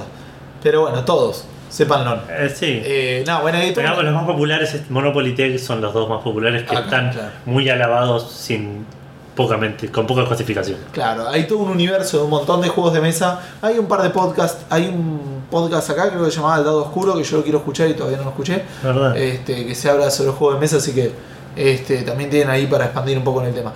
Volviendo, Settlers of Catan es un juego de mesa, es lo que se usa, eh, es como la marihuana de los juegos de mesa de verdad. Sí. O sea, la gente dice que es eh, La, marihuana es una puerta de entrada a las drogas más fuertes. Claro, y entonces el Settlers of Catan es una puerta de entrada para los juegos de mesa de Sí, verdad. nosotros entramos por otro lado. Claro, por- Nosotros entramos por heroína, por Paco, Sí, por una de esas con el. Fuimos a jugar con el re Duty. duros. Sí. Pero, pero después jugamos al Settlers of Catan, lo tenemos y, Sí, y lo sí, jugamos de vez en bajamos cuando. Es, un juego muy divertido. Lo extraño es que es un juego que no tiene mucha historia. Es Porque hay juegos de mesa que tienen un montón de historia. ¿eh? Sí, sí, sí, hay juegos, eh, se me ocurre el Doom, se me ocurre el, El, el of Madness, se me ocurre el Last Night on Earth. Juegos de los cuales tranquilamente podría ser una película o una serie. Sí. Sería una película y una serie bastante genérica, pero ahí no tanto del Mansions of Madness. Por ahí mucho del. Por ahí mucho de las Night Claro. que es un juego de zombies. Pero el Settlers of Catan es básicamente un juego de estrategia. Sí, donde sí. no hay personajes, no hay, no hay países. Es como no que hay- yo te diga que van a hacer una serie casi del Candy Crush o de Bijou.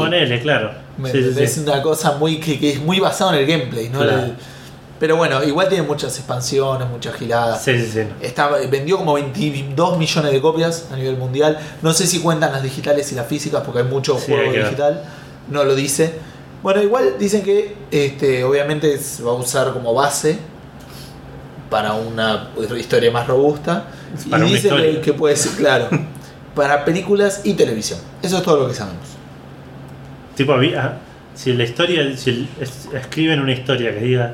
Había una vez un chabón que, que intercambiaba ovejas por ladrillos, ya es una historia más robusta que, que el Settlers of Catan. Claro, claro, de la ausencia de, de- de trigo o el ladrón. Claro, Oh, uy, el ladrón. el ladrón es el único personaje de todo el Es cosa. verdad. Bueno, también este, en el mundo ya del séptimo arte y no tan relacionado con los juegos, Spider-Man, que habíamos anunciado, no me acuerdo si la semana pasada o la otra, eh, La otra, me parece, cuando de vacaciones. se confirmó que va a estar en los Avengers y que pueda Sí. tener una película.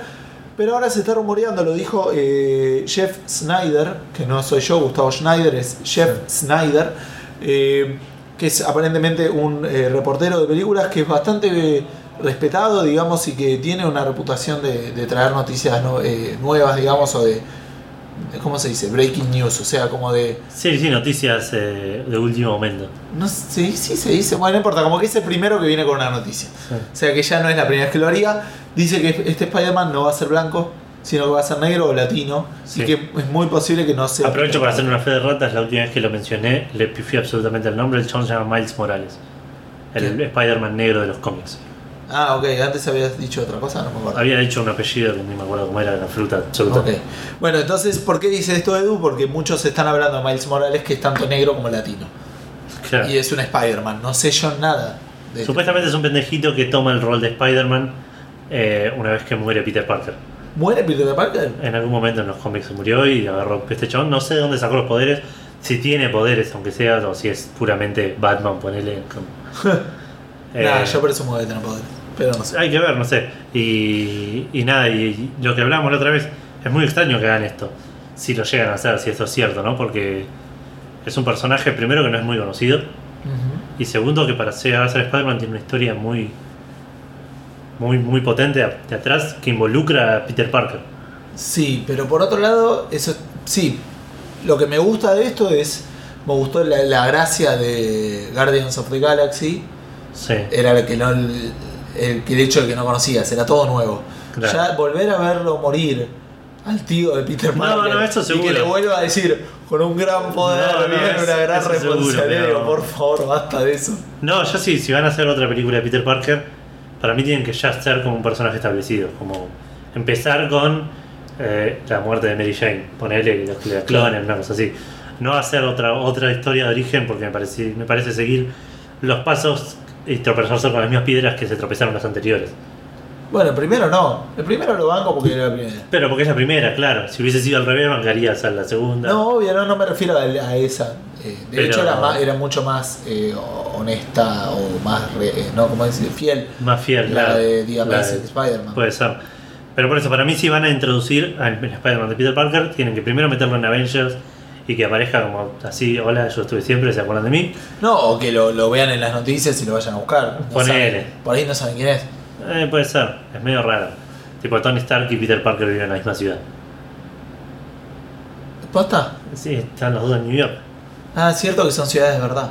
No es tipo Micropolis, Claro. y Gotham City. Ah, y lo que también. Ah, yo había escuchado algo de esto. Que. eh, además. No. ¿Cómo se llama? No está tampoco en, en Age of Ultron. Porque ya tiene. eh, esto lo decía el director. ¿Cómo se llama? El que hizo Buffy. No está porque sale mañana la película. No, ya sé, pero además el tipo. Ah, no, perdón. Esto por ahí es un pequeño spoiler de eh, Age of Ultron. Que me lo, lo- lo- lo leí yo de quién, de, de Ultron, viste que lo muestran igual en el Sí. trailer, como que lo dan a entender. Que lo crea, Lo crea Iron Man. Iron Man. Bueno, Sí. el cómic lo crea Peter Parker. Ah, mira. Pero no lo pueden introducir a Peter Parker porque ya es un tercer científico en un grupo que ya tiene 200. Claro, decía el tipo, y ya decía, ya está, ya ese rol ya lo está cubriendo. Claro, tenemos tres chavales haciendo lo mismo. Claro, sí, siendo súper inteligentes. Claro. o sea, ya está, hay que poner un límite en eso. Así que nada, eso me, me enteré en algún momento, no sé si fue la semana Sí, puede ser. Otra cosa que también me resultaría raro que sea Miles Morales el Spider-Man es que en Civil War es Peter Parker. Sí, pero Civil ¿Qué War es? igual está basado en, en una premisa que en, en estos Avengers ya no se da. No, seguro, pero quieren apuntar a eso. O no, no sé. No, hay que ver por qué es la, la Civil War. Hay que ver, sí. Eh, no, está bien. Básicamente eso. Así que veremos qué, qué pasa. Este, habría que ver, cuéntenos ustedes después si, si qué prefieren. Si prefieren. Yo prefiero a Peter Parker, pero no por ser racista, ¿no? Pero, No, yo creo que prefiero uno nuevo. Yo quiero algo nuevo. Bueno, veremos qué pasa. Bueno, ahora la mezcla. Sí. Esto lo, lo leíste vos. Sí, Telltale, eh, muy conocida ahora. De hecho, me molesta muchísimo que, que lo digan esto.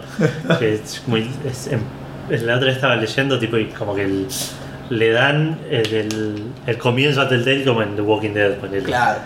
Y, y, y Telltale hizo juegos excelentes antes. Sí, nos ha pasado de algunos podcasts amigos que como que arrancan hablando de Telltale y arrancan con Walking Dead. sí, sí, sí. Sí, se olvidaron del. ¿Cuál era? Sammy Max, Sammy Max. no empieces así. Sammy Max. Sammy el- Max, el- eh, Tales of Monkey Island, Monkey Island, el. ¿Cómo se llamaba el de.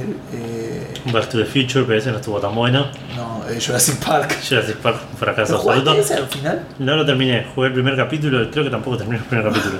Pero Jurassic Park fue tipo el, el escalón a llegar a, Sí, sí, lo, lo bancamos por eso. a, a cosas de la, la Walking Dead. Estaba el de los puzzles, ¿cómo era? Ah, Puzzle Agent es muy Puzzle bueno. Héctor es muy bueno. Héctor, ese era el que no me salía. Eh, sí, tiene muchos, muchos juegos excelentes. Además de, de, de Walking Dead, que fue tipo groundbreaking, no sé cómo es eso en, en- en español. Como que rompió con el molde de lo que es un Claro. juego de aventura gráfica. Eh, pero bueno, Telltale están acostumbrados a hacer este tipo de cosas, eh, poner experimentales, episódicas. Sí. Se fue volcando cada vez más a lo narrativo. De hecho, algo que notaste vos y que yo había notado cuando Wolf Among Us. Y eh, yo lo anoté en el. en Tales of From Borderlands. Eso. Es que es muchísimo menos, muchísimo más una historia interactiva que una aventura. Claro. Esos dos juegos que The Walking Dead, que era más una aventura. Si bien tampoco el- sí. los, los puzzles eran aventura tradicional, pasaba más por ese lado, tenías que explorar más cada vez que llegabas a un lugar. Tenías que, estos ahora son más como una historia que va pasando, vos tenés cierto input en ciertos puntos. Claro. Eh, Y las, tus decisiones pasan a través de diálogos. Claro, más, Más que, que nada. Mucho más Quick Time Event. Eh, pero bueno.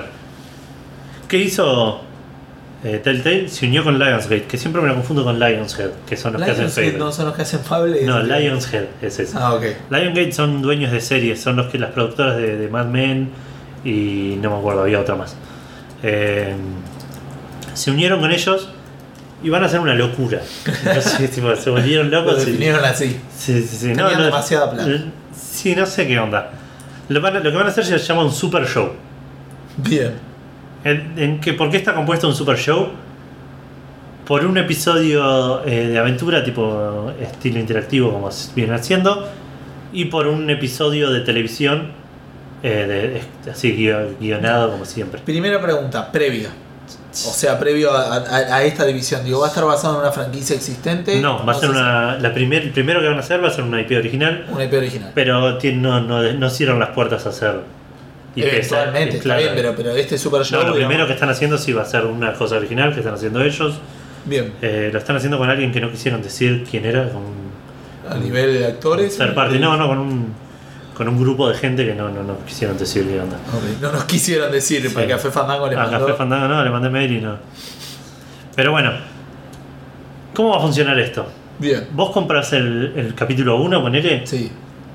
y te va a venir con el, con el capítulo eh, de la de televisión, digamos, Sí. y el capítulo de juego. Ajá. Entre los dos hacen una historia. Bien. Ahora, si vos jugás primero al capítulo, Sí. cuando veas la, la, la serie, digamos, no sé cómo diferenciar las cosas. El eh, episodio. Cuando, no sé, cuando veas Show, el, el show, show, el show. ponele, cuando veas el show, ah, va a haber cosas que van a estar como eh, influenciadas por lo que hiciste en el juego. Ahora, si haces al revés y ves primero el show y después juegas al capítulo, va a haber cosas diferentes que si lo hubieses jugado al juego primero. Posta. Eso va a ser muy loco. Primero que nada, lo que te comentaba antes. Eh, es muy. eh, no muy, pero es mucho más acotado el público que tanto juega este tipo de juegos como consume las series. Sí, por lo caro que tiene pinta de que puede llegar a ser esto. No estoy tan seguro de, de la. Ah, puede, ser. Sí, no sé. Puede ser. Habría que ver. No, no igual no me. Sí, pero pasa al tema de que nadie, si yo juego el juego solo o veo la cosa sola, por ahí me quedo con una experiencia. Claro, bueno, igual dijeron que eventualmente iban a salir para televisión solo los capítulos y que van a estar escritos de una manera que puedas disfrutarlo como algo un- unitario. Pero claramente el objetivo va a ser que uses los, que juegues los dos y que consumas los dos, las dos versiones para tener la experiencia completa. Está bien. Eh, no sé, está, es como muy extraño. Tengo eh, ganas de que funcione, pero miedo de que, de que no sea tan fácil el asunto. Eh, por, primero que nada por la calidad de lo que pueden llegar a hacer. No es lo mismo hacer un, un, un juego, por más, interact- por más historia interactiva que sea, que una serie de televisión. Sí. Los chavales lo que dijeron, quieren tipo hacer algo que gane tanto el juego del año como el, el Globo de Oro, ponele. Sí. que es una locura, no dudo, dudo que pase. Pequeño ambicioso. Sí, no, sí. Lo, lo que a mí, aparte, eh, me llama es como que. Que, hagas, que juntes a dos personas que hacen muy bien lo que hacen, no necesariamente te van a hacer un buen producto. No, no, seguro, es lo mismo. Sí, me, me suena. Empecé cuál era el juego que hizo Square Enix con eh, los que hicieron el Puzzle Quest. No, con eh, Ah, el. el Square Enix que hizo con la gente que hizo. Ay, ¿cómo se llamaba este juego? Sí, lo tengo yo. Sí, lo jugaste. de hecho. Lo jugué, estaba bueno, pero no estaba tan bueno, así que no lo terminé nunca. No me voy a acordar cómo Bueno, se yo llama. lo busco, vos seguís hablando. Eh, no, igual no hay mucho más que contar. Eh, van, a van a tratar de, sacar, de sacarlo lo más pronto. Este año, digamos. No hay fechas igual todavía. Pero.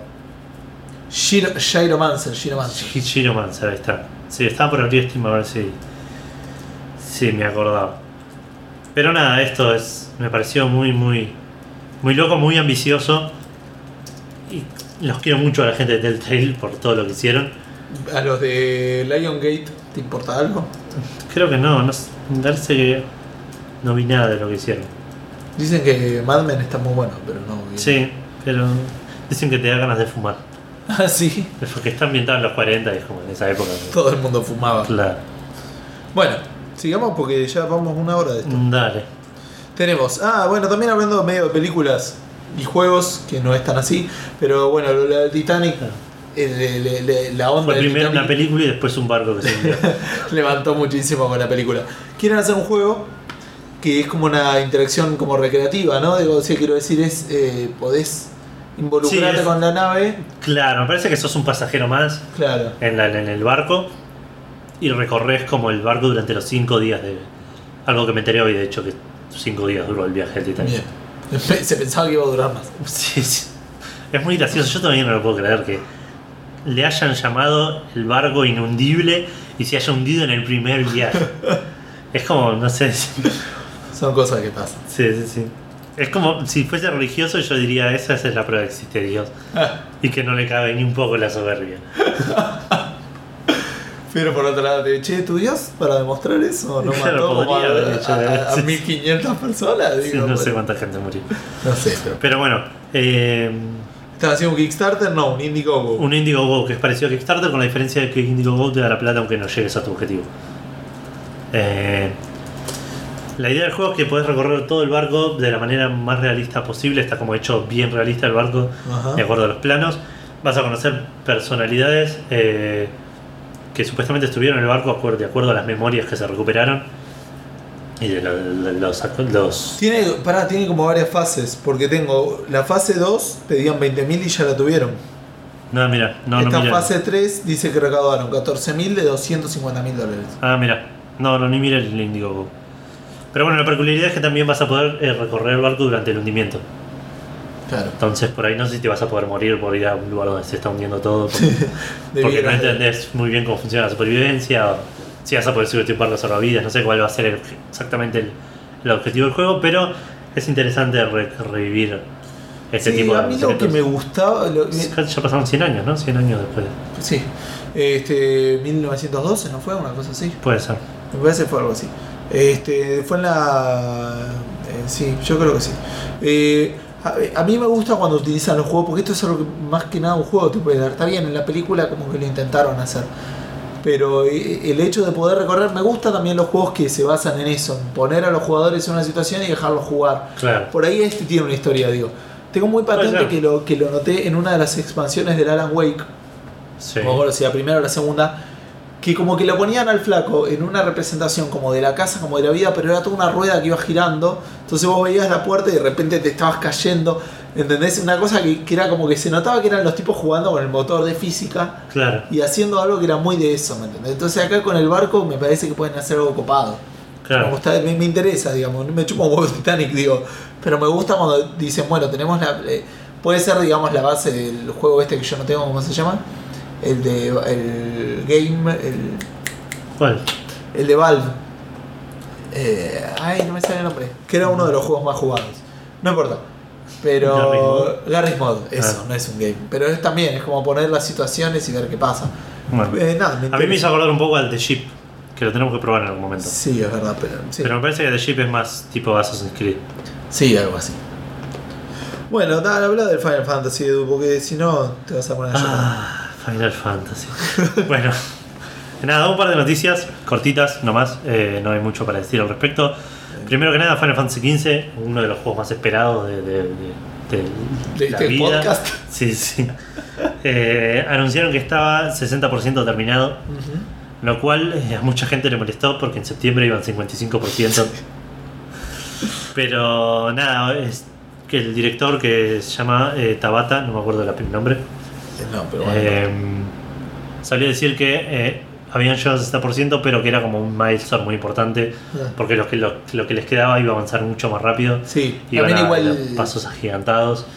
Dice que hay muchas cosas que a veces eh, estás muy avanzado en una cosa y muy en prototipo en otra, entonces eso hace que el porcentaje por ahí sea No represente. no represente Kotaku también destacaba que está por salir la demo y que creen, que yo creo ciertamente, como que se están orientando mucho a sacar la demo.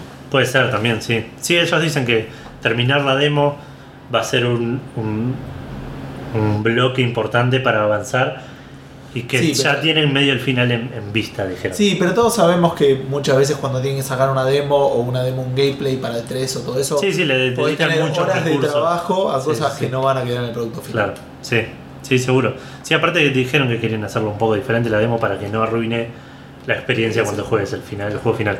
Eh, De hecho, la otra vez dijeron, estaba leyendo que dijeron que se va a ver mucho mejor el juego final que lo que se ve en la demo. mirá Y vos, lo que mostraron en la demo se ve bastante increíble, así que la demo no la viste todavía. Mostraron la otra vez gameplay, no miré mucho porque no me quiero arruinar nada, pero mostraron gameplay la otra vez. Mira, bueno, pero y esto hay que contar, o sea, digamos, Final Fantasy XV, vos ya lo habías dicho, parte en realidad como en Final Fantasy XII versus. 13, 13 versus. Ah, ok. eh, Pero digo, parte- este 60%. De hecho, este, este otro que sale, sale el Type Zero, también era parte de, esa, de ese mundo, se llamaba ser el 13 Ajito, que el 13 Ajito creo que terminó siendo un juego de mobile en Japón solamente. Y el que era es el que es ahora el Type Zero, se pasó a llamar Type Zero y salió para PSP.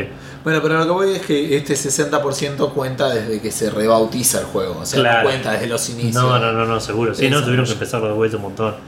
Pero bueno, es un buen augurio. Yo creo que mediados del 2016 podemos llegar a tener una release del juego, sí.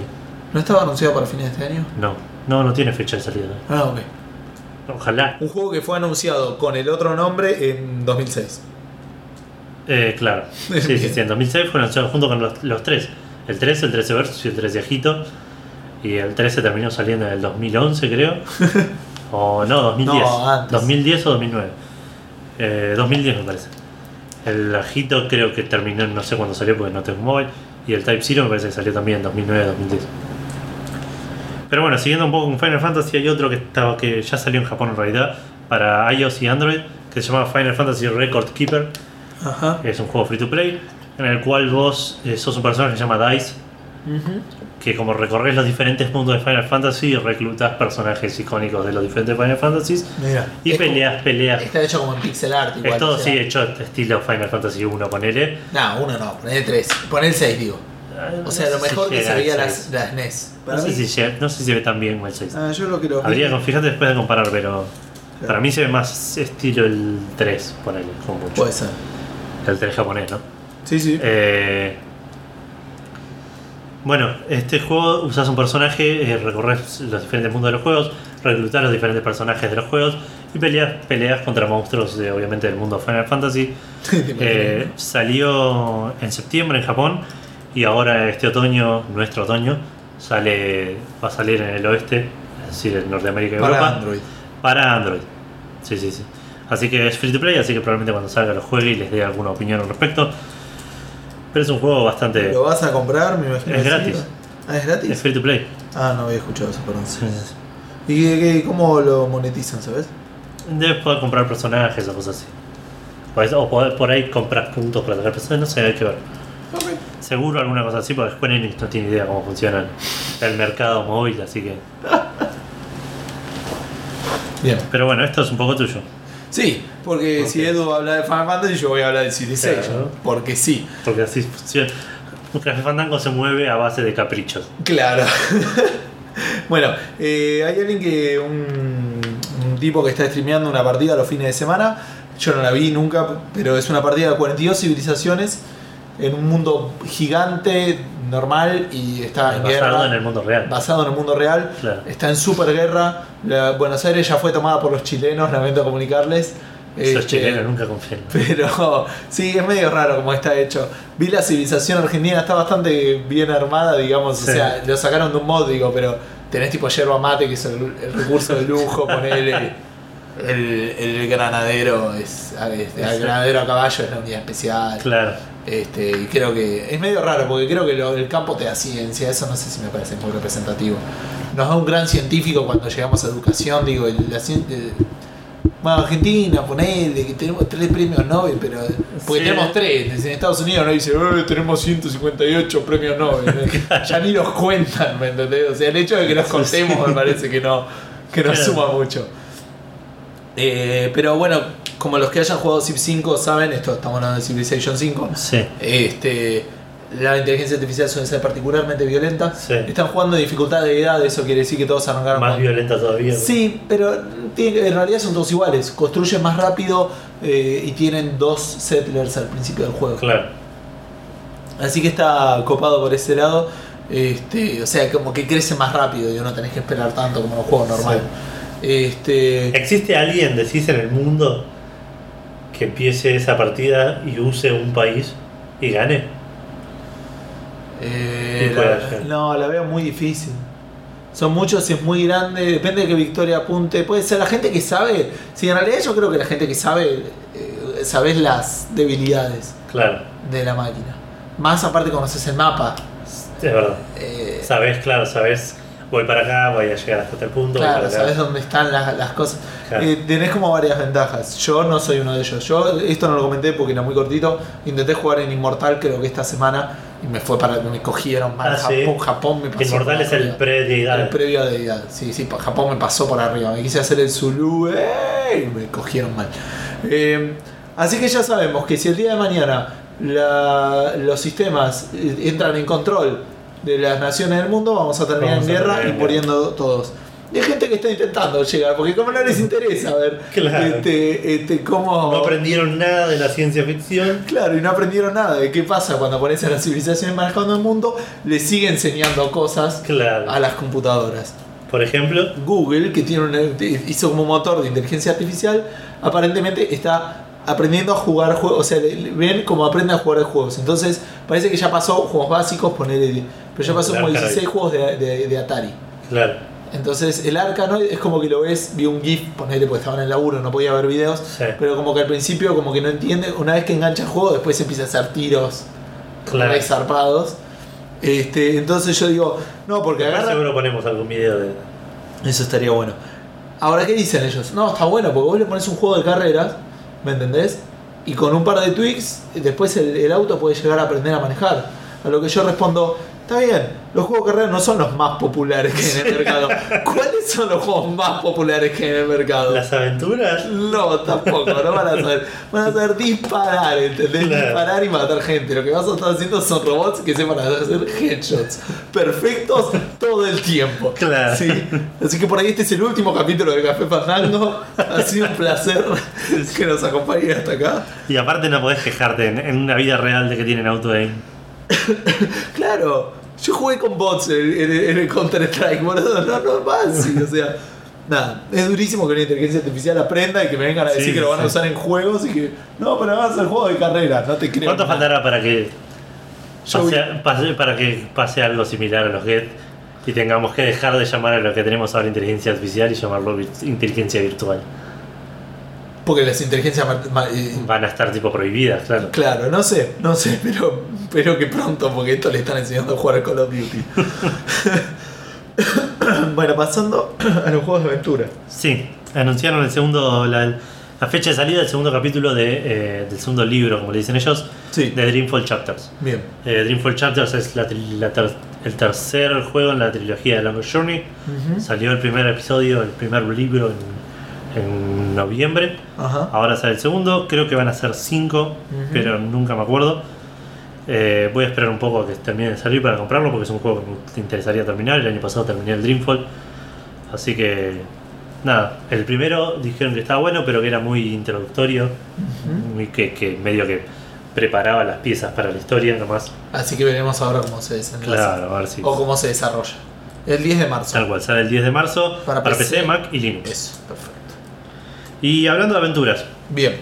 eh, esta semana salieron finalmente los premios que yo tanto esperaba, que son los AGI Awards, Ajá. que son los premios que da eh, la página adventuregamers.com, que cada vez que tengo ganas de una aventura usualmente me voy a esa página como referencia para ver qué estuvo saliendo, qué ¿Y cuál quién da los lo premios ahí?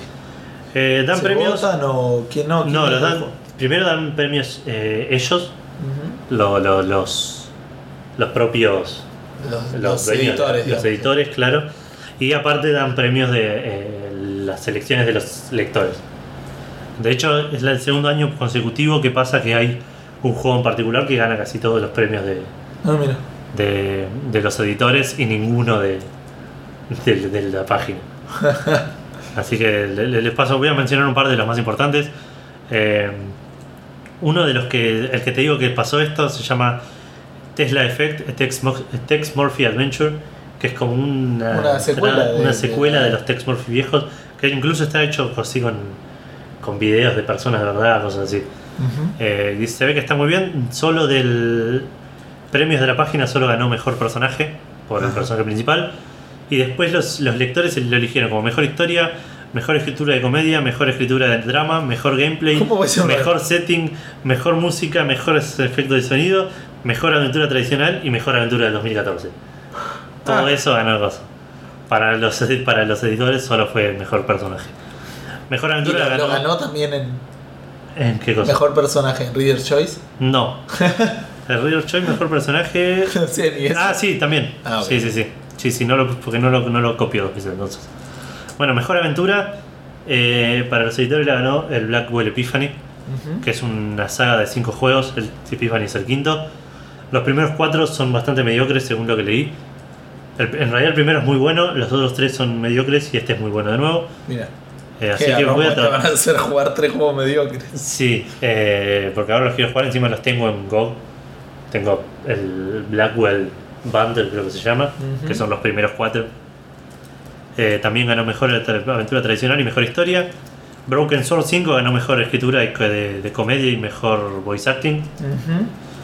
Eh, The Wolf Among Us, ¿Para cómo se llamaba? Era el Blackwell, yo me acuerdo. Blackwell Epiphany. Sí. Eh, mejor escritura de drama ganó The Wolf Among Us. Ujú. Eh, Talos Principle ganó mejor gameplay y mejor aventura no tradicional. ¿Cuál? Talos Principle. Ah, sí. Sí, lo, lo tenemos pendiente. Sí. Eh, Sherlock Holmes, Crimes and Punishment ganó mejor, cons- mejor concepto. Eh, Tengami, que no sé qué es, no lo conozco, ganó mejor setting. The Vanishing of Ethan Carter ganó mejor graphic design, que es un, un puesto que siempre me interesa mucho. Eh, de hecho, este que estuve jugando Dark Eye el año pasado y el Memoria que, estoy jugando ahora. Eh, Los eh, dos. a ver, pará, de a poco. El Banshee con Ethan Carter, después ¿cuál jugaste el año pasado? eh, Dark Eye, Ah, el Chains of Saturn Sí. y Memoria, que son uno después de otro secuelas. Chains of. Satinab. Después lo corregís. Sí, ya lo mencionamos igual en algún momento anterior. Eh, los dos ganaron en 2013 y 2014 mejor graphic design. Ah, mira. Valiant Hearts ganó mejor animación. Eh, hay uno que se llama Fract OSC, que no sé qué es, ganó mejor efecto de sonido. Y Professor Layton vs Phoenix Wright, que ganó mejor juego de consola o handheld. Ese lo voy a jugar en algún momento. Pero nada, esos fueron los más importantes. Después los, los, eh, los lectores eligieron mejor animación a Broken Sword, mejor voice acting a Wolf Among Us y mejor concepto a, a em, The Talos Principle. Mira. Esos son los únicos. Bueno, después seguramente les pasamos algún link para que puedan ver el detalle de todos los premios. Sí, Para los fanáticos de juegos de aventura. como yo. Pero ya salieron. Sí, sí, sí, hasta la Ya semana pasada. este año está cerrado para Edu. Sí. Ya tengo mil, cinco juegos que quiero jugar. el Tesla Effect por ahí me interesa mucho, pero no me gustan mucho los juegos con, con video así. de- Ah, sí. Pero sí. tendría que verlo como es, a ver si- Era, era muy de la época. Yo me acuerdo del Fantasmagoria, el, el Peter Gabriel, el 3. El que tuvo mucho, pero pero mucho problema con la minita de, de, de blanco y negro, que no me acuerdo cómo se llama. Que eras una, una minita en, en tu casa y había ladrones en- que te querían asesinar, pero era medio era medio sugestivo la cada cuando te atrapaban. Medio Ah, daba a entender que te iban a violar, una cosa así. Bueno, había una, hay una violación en el Fantasmagoria. ah, sí. Sí, sí, es bastante heavy. Este, bueno, esto más o menos cortito. en menos de una semana se dieron reportes no confirmados que para Sí, la- las nuevas consolas de- de- de- vamos a tener Rock Band y un Guitar Hero. Están laburando, se supone los dos. Sí, Rock No Band tuvimos confirmado. indicios porque salieron un par de, DLCs hace poco. Sí, De hecho, el último DLC que salió de Rock Band salieron dos canciones. Una de Teenage Dirty que se llama The Phoenix Rises ajá. y otra no me acuerdo cómo se creo que se llama Back Again, la otra. Claro, pero como así, como, Como haciendo referencia a, la- a un retorno. podría ser. Eh, de hecho, los del Rock Band, el, el reporte habla de que de nuevos periféricos. ¿Te comprarías un Rock Band? Ojalá- ¿Un Giro para Play 4? Si no son compatibles. Si no son compatibles con lo que ya tengo, no. Pero que vos tenés es para Xbox, aparte, no va a ser compatible. Oh. No creo. Listo, chicos, acabó el podcast. Sí, estoy muy triste. No, no creo. Eh, a menos que estén muy baratos los periféricos. Ah, eso podría ser. Eh, pero. Ahora que vivimos no en la casa de nuestros padres, el lugar no nos sobra y es como. Claro, también, la verdad. Tengo la batería ahí que se le salió el pedal. Tengo que soldárselo de nuevo. Se lo soldé 27 veces. Yo fui el primero.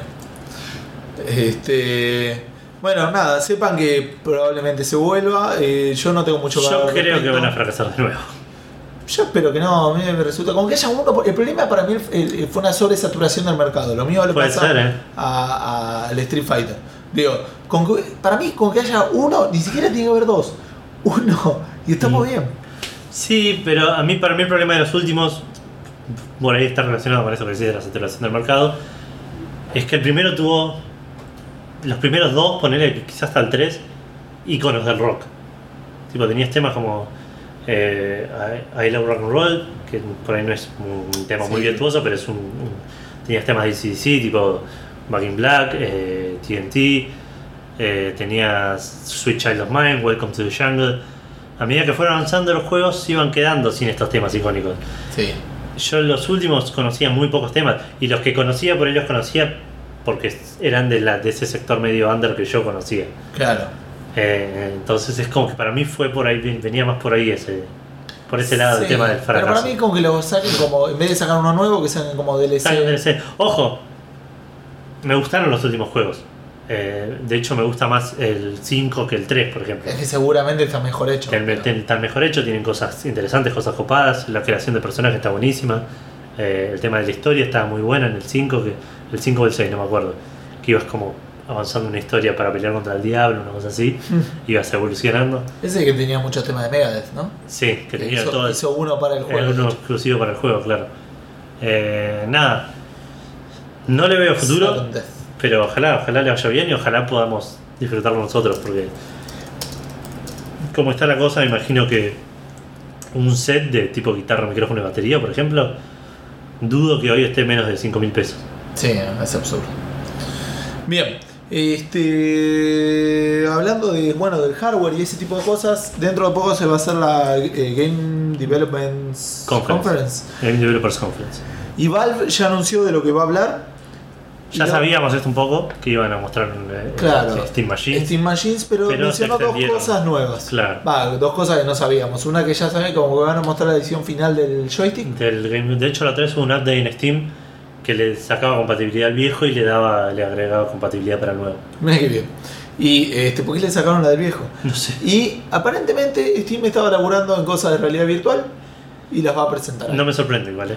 No, pero no sabíamos nada. Digamos, claro, no lo sabía, pero ahora que me lo decís tiene muchísimo sentido. Sí, igual es Está como que laburando en- estoy... está el Oculus, está- Prefiero que, que...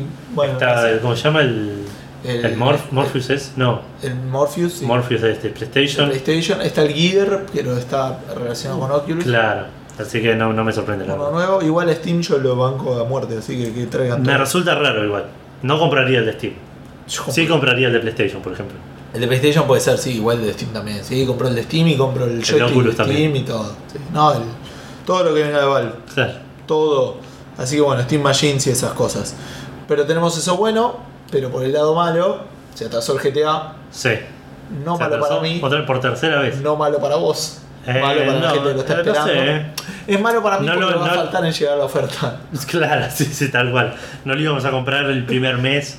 Lo vamos a comprar cuando esté, no sé, creo que lo pagaré 20 Yo dólares. creo que lo voy a comprar. Pero más, no sé digo, si igual si lo jugaría en PC. Navidad, sin una. si, lo la- compro, si lo compro va a ser en Navidad 2017-2018. Tanto, no, no. Para mí, Sí, Navidad pues- del 2016 va a estar barato. Sí, pero no lo voy a tener en Play 4. Puede ser. Claro, eso te iba a decir. No sé si lo compraría en PC sin antes comprarme una placa de video, que no lo veo pasando en el horizonte. el cercano. horizonte cercano. Eh, nada, sí, se atrasó de nuevo por tercera vez. eh, de marzo 24 a abril 14. Sí. Igual yo que no lo espero, digo, para mí mejor. Cuanto más tarde salga, más pulido salga. Sí, Hay que ver si es por eso. Pero yo creo que sí. sí, sí, sí, sí, tal cual. Sí, que no hagan lo mismo que hicieron con el Unity. Que igual el Unity con todos los problemas que tuvo se tendría que haber atrasado dos meses. Sí. Eh, pero bueno, y otra cosa que anunciaron que el 10 de marzo van a sacar finalmente los, los online hastes, que habíamos, Ah. la salidera habíamos dicho, Sí. que es un modo de juego en el que vos haces como, el- te unís con otros jugadores para hacer un, Un atraco. un atraco a algún lugar, a un banco en particular, y cada uno tiene su, su laburo Su particular. Mónaco. Claro, uno es el hacker, el otro es el que maneja, el otro es el que se encarga de, no sé, de bajar los guardias, no sé, no, la verdad no lo jugué, así que no sabía decirlo. Pero sí, el 10 de marzo va a salir eso. Hablando de juegos, ¿por qué no se me ocurrió cómo relacionar esto? No, espera, espera, tiene que haber una mejor. Hablando de- del precio de los juegos, porque dijimos que el GTA, El GTA va a estar barato sí, sí, por Navidad. Eh, que en Navidad ya es en invierno. Claro. Ponele, va a salir un juego que se llama A Good Snowman is Hard to Build. Sí. Traducido literalmente como Un buen hombre de nieve es difícil de construir. Bien. Eh, el juego va a salir, no sé cuándo, no me fijé la fecha y no la anoté, en algún momento, ¿Para qué? ¿Sabes para qué? para PC. Bien. Eh, y a partir de las 12, más o menos durante dos semanas después de su salida, el precio va a variar de acuerdo a, eh, el pre- a la temperatura que haga en Londres. Eh, después, una vez que termine esa promoción, digamos, va, va a salir 12 dólares. Es decir, si en Londres ese día sale, hace 7 grados, va a salir 7 dólares el juego. Supongo que tendrá un límite de, de un dólar. Dudo que si hace menos 5 grados te paguen 5 dólares Sí, no lo está sacando igual en el fuerte del invierno. ¿Cómo? No creo que pase. No lo está sacando en, la fuer- en lo fuerte del No, no, no, parece que va a estar entrando medio ya en primavera ellos. Pero bueno, está buena la aplicación. El juego es un, un muñequito como un monstruo que te enseña a hacer juegos de mu- muñecos de nieve. Es medio un juego de puzzles que se ve de arriba, eh, medio de lógica espacial. Eh, y lo que, lo que la explicación que dieron es que el, eh, cada día a las 5 o 6 de la tarde de Londres, el monstruo iba a ir a la estación de, de- de- de clima de Londres y iba a fijarse la temperatura. Mientras más frío haga, más nieve iba a haber. Y más íbamos a necesitar nosotros la explicación de cómo hacer un muñeco de nieve. Ah, Entonces por eso lo hace más barato para que lo podamos conseguir. No, está muy bueno. Igual para ellos es re novedoso que un juego vaya cambiando de valor todos los días. Para nosotros es lo más común del mundo, porque los juegos dependen del valor del dólar. Claro. Digo, es menos este, exótico que la temperatura de Londres, pero nosotros tenemos el hecho de que nunca sabemos. En realidad para nosotros es una boludez, digo, pero nosotros ya estamos acostumbrados a comprarse un juego y no sabes exactamente cuánto te sale. Claro, sí, es verdad. ¿Me entendés? O Sí, sí, lo compramos en un precio que después en la tarjeta vemos. Claro, después fue. vemos cuánto pagamos por este juego. Es algo extraño y lo que cambia acá, este, cambia, para ellos cambia entre 12, 11, 10, digo, es Claro, sí, sí, interesante. Eh, Pero bueno, igual decían como que el pronóstico dice que como mínimo creo que va a estar 7, 8 grados. Claro. Eh, Sí, sí, me imagino que no se la jugaron en una época donde se pueden arriesgar a perder mucha plata, ¿no? No. Igual son dos semanas tampoco. Y es muy No, buen marketing pero- para el juego. Pero es el marketing, claro. Bien. Anunciaron la fecha de salida de un juego bastante violento, el Hotline Miami 2. Sí, a vos te gustó mucho más que a mí. A mí me gustó mucho, pues lo jugué en la Vita. Sí. Yo creo que en la Vita te hubiera gustado más. Lo voy a volver a jugar en la Me Vita. gustó el juego, pero muy difícil y no le di, no Estoy tuve la paciencia. y claro, porque no estás encerrado en un bondi. Este, 15 dólares y sale para todo: PC, Mac, Linux, eh, Linux, PlayStation 4, PlayStation 3 y PlayStation Vita. Todo menos Microsoft. sí, todo, todo menos Microsoft. Menos Xbox, porque sale para PC. Es verdad. Este, y nunca entendí por qué PC le dicen. O sea, PC es personal computer. Es, claro, es Windows, pero. En realidad sería Windows. Este, bueno, 10 de marzo, yo lo estoy esperando. Es posible que lo compre en Vita, va a haber un descuento, después lo voy a contar. Sí. 13 dólares y medio, igual me parece un poco caro. Y para mí va a estar más caro en realidad. No, Eh, no lo sí, voy a sí, comprar. Este, pero bueno, va a salir el, el Honda Miami. Ya habíamos contado algunas cositas respecto de la violencia del juego. A mí el 1 me gustó. Me parece que tuvo, tuvo una historia intrigante, aunque no sé si la terminé de entender. Claro. Pero eso a veces siempre suman los juegos. Sí. Hay películas que no entendés la historia y la disfrutás, así que. Sí, ¿Por sí, qué no un juego? Pero bueno, ¿sabes qué juego no va a salir 15 dólares? ¿Qué juego? El Fable. El, El nuevo Fable, Fable. el Fable Fable. Fable Legends. Fable Legends. Eh, va a salir para Xbox One y para PC y anunciaron que va a ser free to play. Free to play. Eh, más o menos. Porque para Xbox One vas a necesitar una suscripción Gold Ah, para poder bueno, jugarlo. eso es. Para Windows 10 no, pero nadie tiene Windows 10, así que. pero bueno, sí, anunciaron que va a ser free to play. El juego es más medio tipo estilo MOBA. Eh, de hecho, va a funcionar muy similar al LOL en el sentido de que cada semana vas a tener un set de personajes gratis Ajá. Con los cuales puedes jugar. Eh, van rotando, si alguno te gusta, lo puedes comprar.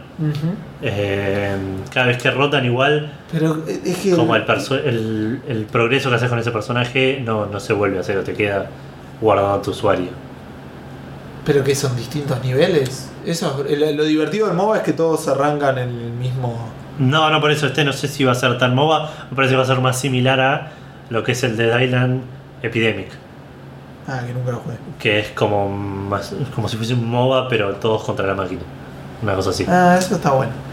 Eh, Lionhead, no Lionsgate, anunció que van a tener tipo el, el- todo lo que es historia y todo lo que es, es contenido eh, va a ser gratis para desde que sale hasta que para siempre todo lo que salga después. que sale hasta para Claro, como que no, en ningún momento van a agregar contenido pago. Que- Legends. Y que todo lo que todo lo que afecte al gameplay se va a poder conseguir solo jugando. No, no, no va a haber nada que necesites pagar para conseguirlo que afecte al gameplay. Eh, nada, es un dato interesante. Si en algún momento me pasó Windows 10, es un juego que me interesaría probar. Los Fables, los Fables anteriores me gustaron eh, gradualmente cada vez menos. El Sí. primero me pareció muy bueno, el segundo me pareció correcto, el tercero lo jugué un poco y me aburrió. Yo jugué el primero nada más entero y el 2 me aburrió. Y el 3 recibió malísimas reviews. Por eso, vos fuiste como que te caíste un- uno antes, digamos. Sí, sí, yo me caí uno antes. El 2 me molestó mucho la ausencia del minimapa. Eh, Ah, no lo recuerdo. A mí me gusta explorar en esos juegos. Sí. Entonces en el 1 estaba más claro. Me gustaría comprarme el aniversario del primero, pero no sé si lo jugaría de nuevo. Yo no sé. Ah, bueno, el juego ese. Pero bueno, hablando de juegos free to play, que esto siempre fue medio complicado. Sí. El Drive Club es un juego que iba a salir en noviembre del año pasado. Que salió en noviembre del año pasado. Claro, pero iba a salir para la gente de PS Plus. Iba Una a ser versión una versión gratuita. gratis que iba a tener un contenido restringido, digamos, acotado del contenido general del juego. El Sí. juego salió, Que nosotros, perdón, siempre lo. lo- Va, yo siempre lo recién con una demo exclusiva. Claro. Una cosa. Una demo grande, pero una demo Sí, sí, sí. exclusiva del juego. Es un juego de carreras Es un juego de carrera. que tuvo mucho quilombo cuando salió. Tuvo mucho quilombo de servidores, ese tipo de cosas. Sí.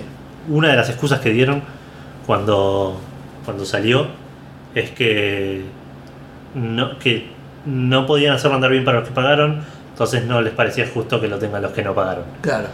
Eh, Nunca salió gratis. Vamos a eso. Nunca salió para, Play- para gratis, no. Nunca salió para Plus. no, nunca salió para Plus, salió pago. Salió pago. Lo fueron arreglando de a poco, no sé si ahora está funcionando bien. Sí, tengo entendido. Pero sí. bueno, esta semana salieron a decir los de, los de Drive Club que. No los de Drive El presidente de, de Sony de Europa. ah, el presidente de Sony el Europa presidente fue. de Sony Ah, de Europa mirá. le preguntaron, le dijeron, che, ¿en ¿qué onda esto? Eh, todavía, y lo, lo están analizando para ver cómo lo hacen. Le preguntaron directamente, ¿podés garantizar que va a suceder? Y él dijo, no puedo decir nada en este estado. Entonces ellos todo el mundo empezaron a salir, eh, no va a salir el juego, qué sé yo. Este, pero al toque después también otra fuente, eh, lo- lo- lo- el tipo lo dijo así, dijo, no puedo asegurar nada en este estado de las cosas. Claro. Ahora, a la página Eurogamer este, definitivamente tiene un reporte que dice definitivamente están trabajando, y pero que este Sony todavía no tiene nada que decir respecto del tiempo. Claro. De cuándo va a salir este. Sí, es un juego que a mí no me interesa mucho, la verdad. Si lo tengo, lo juego, lo jugaría porque es un juego de Play 4, es un juego de carrera. Sí. Para probarlo, lo jugaría. Para mostrar la Play, ¿viste? Cuando la gente no juega, los juegos de carrera se ven lindos. Pero la verdad no me afecta cuando lo den o cuando no. No. Pero ahora, mientras me den los de marzo, que todavía no los anunciaron. Exacto. Pero bueno, pasando un poco a eso. Pasando eso. No eh, anunciaron los juegos de PC Plus gratis No, de tenemos que hacer el mismo speech que hacemos No, ya todos los fines de mes. ¿Ya está? Ya está, para mí ya está. Un, un mini resumen. Eh, si pagas PS Plus tenés acceso a, a jugar online y a una cantidad de juegos gratis eh, por mes. por mes. Y a, Lo mismo eh, en Xbox Live que se llama. Games with Gold. Si tenés una Gold Subscription, te dan, puedes jugar online y te dan tres juegos gratis por mes. Bien, en, en Xbox, en, en PlayStation suelen ser, suelen ser, no, son dos de Vita, dos de PSP, dos de PS Vita. Dos de Vita, dos de Play 3 y dos de Play 4. Eso. Que igual siempre a veces es medio trampa y Se ponen mezclan, los de sí. Crossbuy y los meten medio donde les conviene, Donde les conviene. donde les falta uno. Bueno, y normalmente los anuncian el último fin de semana del mes. No fue el caso, estamos No un poco caso. preocupados, Eh, pero. Sony salió a decir que estaban todavía terminando de cerrar los detalles Ah, y que ok, ok. para el fin de semana iba a estar. Buenísimo. No es Sí. que no van a hacer. No, no, no, no. Buenísimo. Pero sí anunciaron que van a hacer una. Aparentemente el año pasado hicieron una serie de ofertas de cuatro semanas este, por la primavera. Esta vez la van a hacer por ocho semanas. Sí. Y para cada semana van a tener una release para Play 4 y para Vita o para Play 4 este, solamente o cross o o con Vita eventual, no sé cómo decirlo. O sea, como que por ejemplo el Bastion, el Bastion va a salir para Play 4 y Pero eventualmente para Vita. también, sí. Tenemos que va a salir el Helldivers, el Hotline Miami 2 que ya antes dijimos, Jamestown Plus. sí. Ese es el único que es eh, no, ese por ejemplo es para Play 4. Sí. El Metal Slug 3 Ble, Sí. Action Verge No lo conozco. El Bastion. Bastion, juegazo. Titan Souls, No lo conozco. Y Shovel Knight, que ganó bastantes premios. el Shovel Knight también le tengo ganas. Todos estos con eh, un 10% de descuento para los Plus durante la primera semana. Sí. Este, y después ah, también anunciaron que durante las semanas van a haber como ofertas. Eh. en Estados Unidos para películas y para juegos puse solo los de juegos. Sí. Eh, o sea, como en una Ofertas de juegos, eh, de series de juegos en de particular. serie de juegos, exacto. Vamos a tener la primera semana de Lego, la segunda de Saints Row, la tercera del Assassin's Creed, la cuarta del God of War, la quinta de Batman, la sexta de Dragon Age, la séptima de Call eh, De de Grand Theft Theft Auto Y la, y la última séptima de Call of Duty. de Call of Duty. ¿Algo que te interese? Me dijiste el No, Assassin's el Creed Unity, pero, pero no está creo caro. Lo mismo el GTA V. El GTA V me interesaría. Pero no, va a estar todo caro. Yo creo que no creo que compre nada. Ah, Más, más considerando que tengo que comprar no, tengo el, ten- el Final Fantasy Type Zero y el PS Plus. tiene más chances para mí el Hotline Miami, el Shovel Knight y el Bastion. Sí, no sé si en ese orden, pero, pero sí. Pero bueno, y recién mencionábamos Games with Gold. Sí, y con esto vamos cerrando. Sí, eh, anunciaron los juegos que van a dar gratis durante eh, marzo, que van a ser el Rayman Legends para Xbox One durante todo el mes. Que me gusta porque estoy esperando que llegue para Play. Sí, el Tomb Raider. Perdón, para Play está, para el Plus. Sí, sí, sí. El Tomb Raider para el original, digamos. Sí. Eh, Para Xbox 360. Para Xbox 360 del 1 al 15 de marzo. Y el Bioshock Infinite del 16 al 31 de marzo también para Xbox 360. Exacto. ¿Y ya te vas a comprar alguna de estas? No. Bien. Este, ¿Qué iba a decir? Bueno, nada, estamos cerrando entonces el episodio 22. Eh, si nos están escuchando las máquinas que ya están jugando al Call of Duty y aprendiendo a matar gente, Sí, este, por favor, por no, favor nos no nos maten. Eh, Eh, si somos quieren útiles. hacemos un podcast de otra cosa, de Somos- circuitos o de... Somos útiles este, y Sí. estamos a, a su disposición. Gustavo sabe hacer RCS y yo sé hacer sonido. Claro, dentro de poco por ahí tenemos una página web. Es verdad. Así que sí, igual sabemos usar WordPress, tipo. es bastante poco técnico, pero. Sí, sí, sí. No, pero igual yo Pero creo bueno. que ellos necesitan más gente que sepa poner aceite, ponerle y esas cosas. Lo que quieran. Pero bueno, nos pueden escuchar como siempre en Spreaker, iBox, iTunes, eh, Descargando el archivo. Descargando SoundCloud. desde nuestra página, con el link que les pasan por Facebook. En Facebook Estamos en Facebook, eh, tienen todos los links. sí, facebook.com, eh, barra Café Fandango.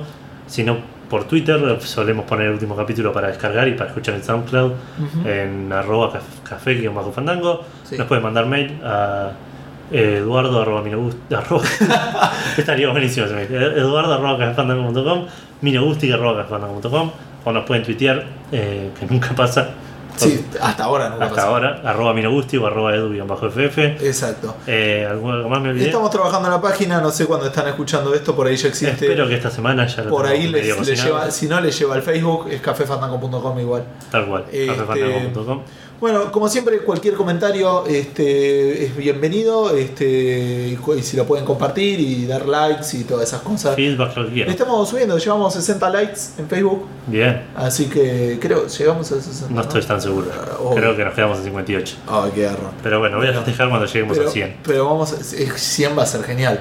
Eh, así que bueno, muchísimas gracias a todos los que nos dejaron like y a los que no pueden hacerlo. 60 likes en tu cara. Vamos. Así que faltan 40 nomás. Bueno, gente, nos estarán este, escuchando la semana que viene. Un saludo para todos. Chau, chau.